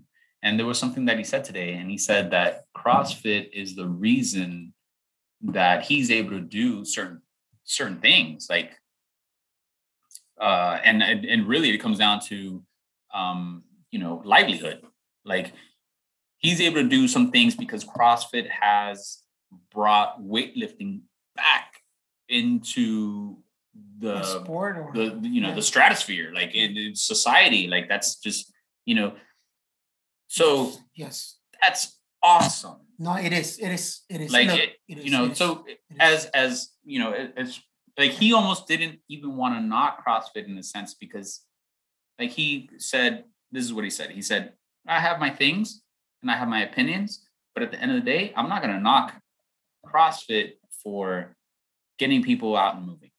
And you know um and then i, I followed up with hey um no i totally agree because it's brought it to the masses. Like it's brought weightlifting gymnastics and i think people in Yep. the gymnastics Mhm. world feel the same way True. you know True. and to bring back to what- kind of what you were talking about Mhm. uh, mma like people who have done brazilian jiu-jitsu which was kind of like a family thing it's blown up there's brazilian gyms over the world. everywhere All over the world. now because of ufc mma you know all those like what mma in general but ufc was the one who brought it to the masses correct. so as much correct. as you like or dislike UFC, Dana White, you whatever, gotta you gotta give them their their, their yeah you gotta give them their their yeah, props if like you you're within that realm of you know, um, or fighting or- or kickboxing or competition. um, yeah, like any type of martial arts that because the thing the thing with martial arts is they try to pigeonhole. Um, no, kickboxing is this, Right. or um, Thai boxing is this. Mhm, mhm. but then you bring everything together and then it's still then you bring it to the masses and then it it still highlights your own um what's word whatever it is that that you that you do it still bring it still highlights that Look, So- look, you know, I, you know, weightlifting, and I'm I'm being honest. Weightlifting to me, that's all we ask yeah, no, no, weightlifting to me was like non-existent. And to most people, if like watch if you actually ask people, like general people, like about weightlifting, weightlifting, awesome. they yeah. Now that I that I learn about it, I love it.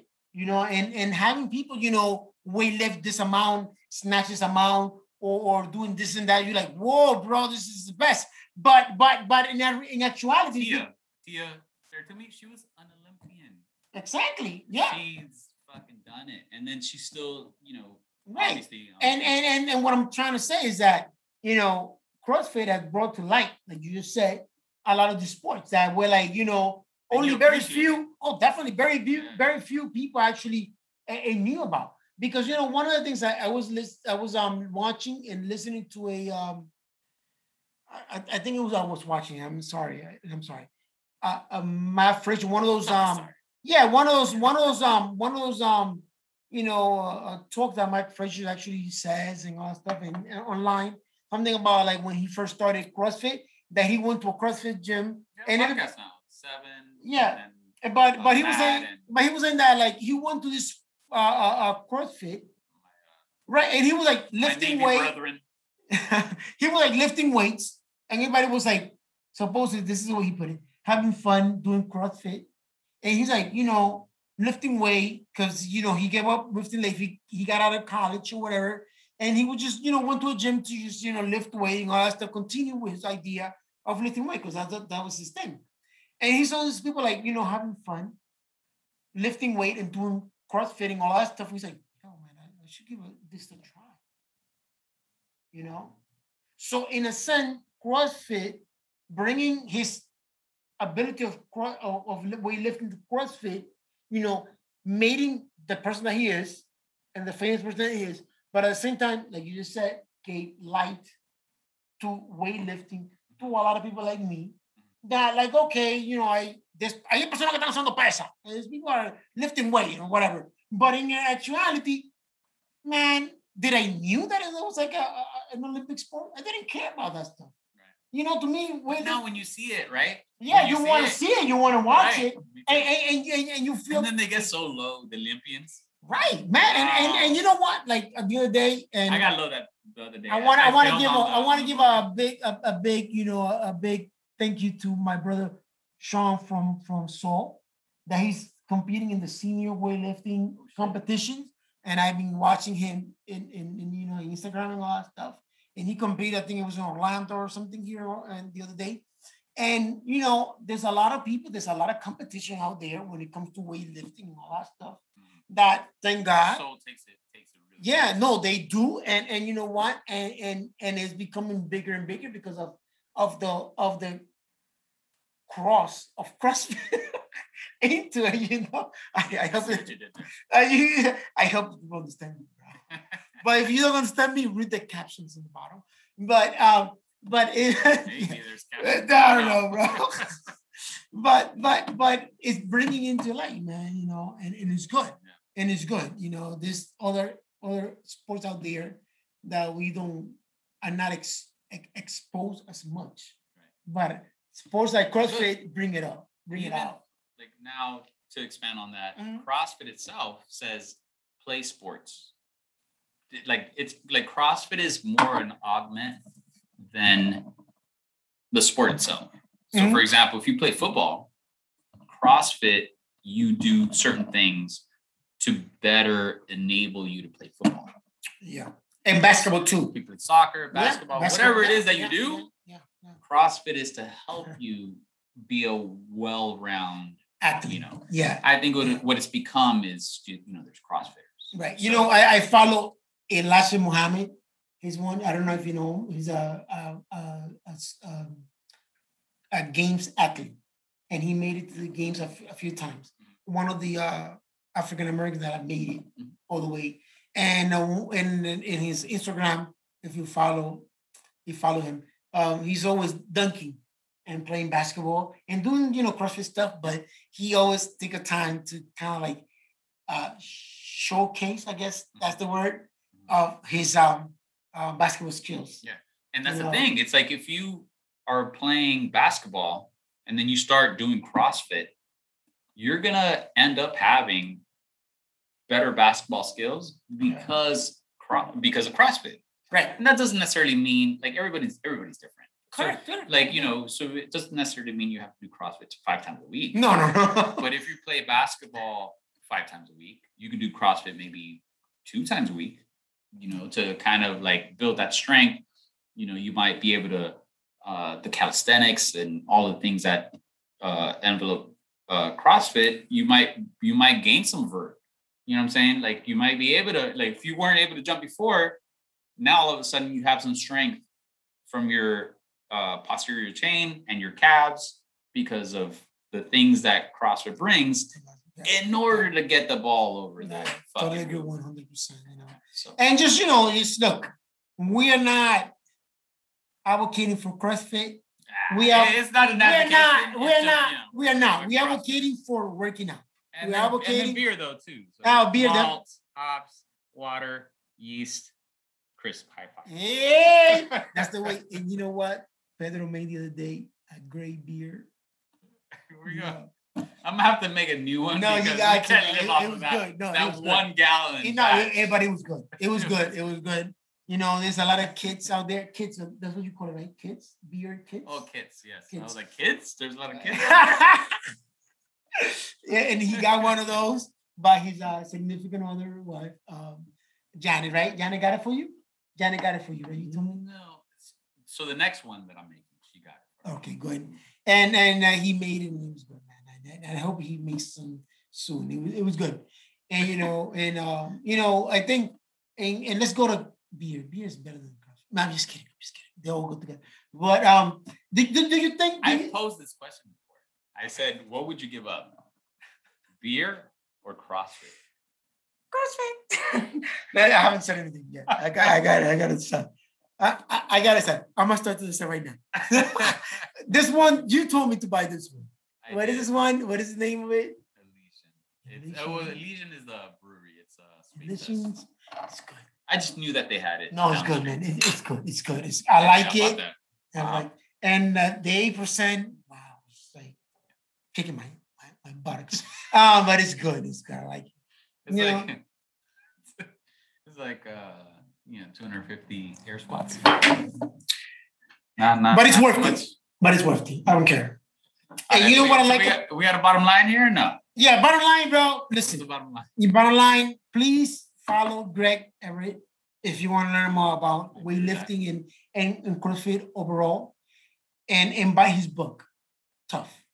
All right. Because it, From a local place, if you can. Please, a mom and pop kind of like store if you can, please, please. He's big on that. to that. support to support to support those local um bookstores and, and all that stuff please you know but if you cannot you know it should be on amazon and, and all those other places i mean you know it's reality nowadays but um you know because he breaks down everything and I, and I like it i started following him through on pedro and i and i heard You got the cliff notes, which is good. yo, like from the source. look look you know Uh, that was and- pretty and- cool. no, and you know cool. what? No, and and and, and you know, Pedro, and, and the good thing about it is that you taught me into a few of his uh because he was he was he appeared before. Yes. And, And the biggest thing with that, I think, like we we know the things. It's Mm-hmm. just a reminder, and just like we talked about before, it becomes the process. So it's not. The process. That's that's that's, That's the the biggest That's thing. the key. That's It, the key. it's not um what the goal is. It's more like like anyone could say, yeah, I want to be a better person. to get there. Great, but how do you get there? That's So the then you have to break it down, and then with the four C's and and all that stuff, it could be it could be whatever it could be the uh, 16 a's like it doesn't matter it just comes down to what you define what and and how are you going to get there Accomplish it. so And why you want to accomplish it? Why? so like you as a person, why you want to accomplish it? Yeah. It's not like you're just getting there and the process. Like why you want to accomplish it? right you know no it should, it should not be like greg said because you want to a, a or, or please your, your parents or Right. whoever whoever to, to to prove them wrong Yeah. it's you the person Right. you know and the so the best way that i've heard it be explained is mm-hmm. is from ben bergeron which greg was on his podcast too. And ben bergeron has this thing where he says i am the person that and then you fill in the blank. Gotcha. So if you want to be that person, if that's your goal, if your goal is to lose 20 pounds, or if your goal is to go to the be games. better at your job, or your goal is to go to the games, then you have to fill in the blanks and say, I am the person that what? wow You know, wakes up at seven in the morning, six in the morning, four in the morning, sacrifices man I'm the person that um, spends two hours at the gym. Doing productive- oh, oh, oh, right eating right I am the person that will forego this in order to gain this. I am the person that wow you know um, spends or, or you know will only drink beer. On beer uh, fresh fridays during Beer Fresh Fridays. Is that you know? So then you make that commitment and you say, "I am the person that fill in the blank," and then that that's the process of the end goal, which could be to have a six pack or to, you know, fucking whatever. what did you want me to say about a line when you just said Because we're doing this together. oh great brother Hey, cheers. It was a great podcast. I loved it. You know, please, you know, follow us, or if you haven't, you know, you could D, uh, DM, DM DM us, you know, any questions or anything, and we'll, you know, we'll, we'll try to answer it, or we'll try to, you know, whoever we have, uh, uh, as as a guest, So answer questions. how would you uh, translate DM into Spanish? Eh, manda un mensaje en directo por mi Instagram. Hey, peace out. Peace out. I love you, my brother. My brother. Hey, signing out. Signing out.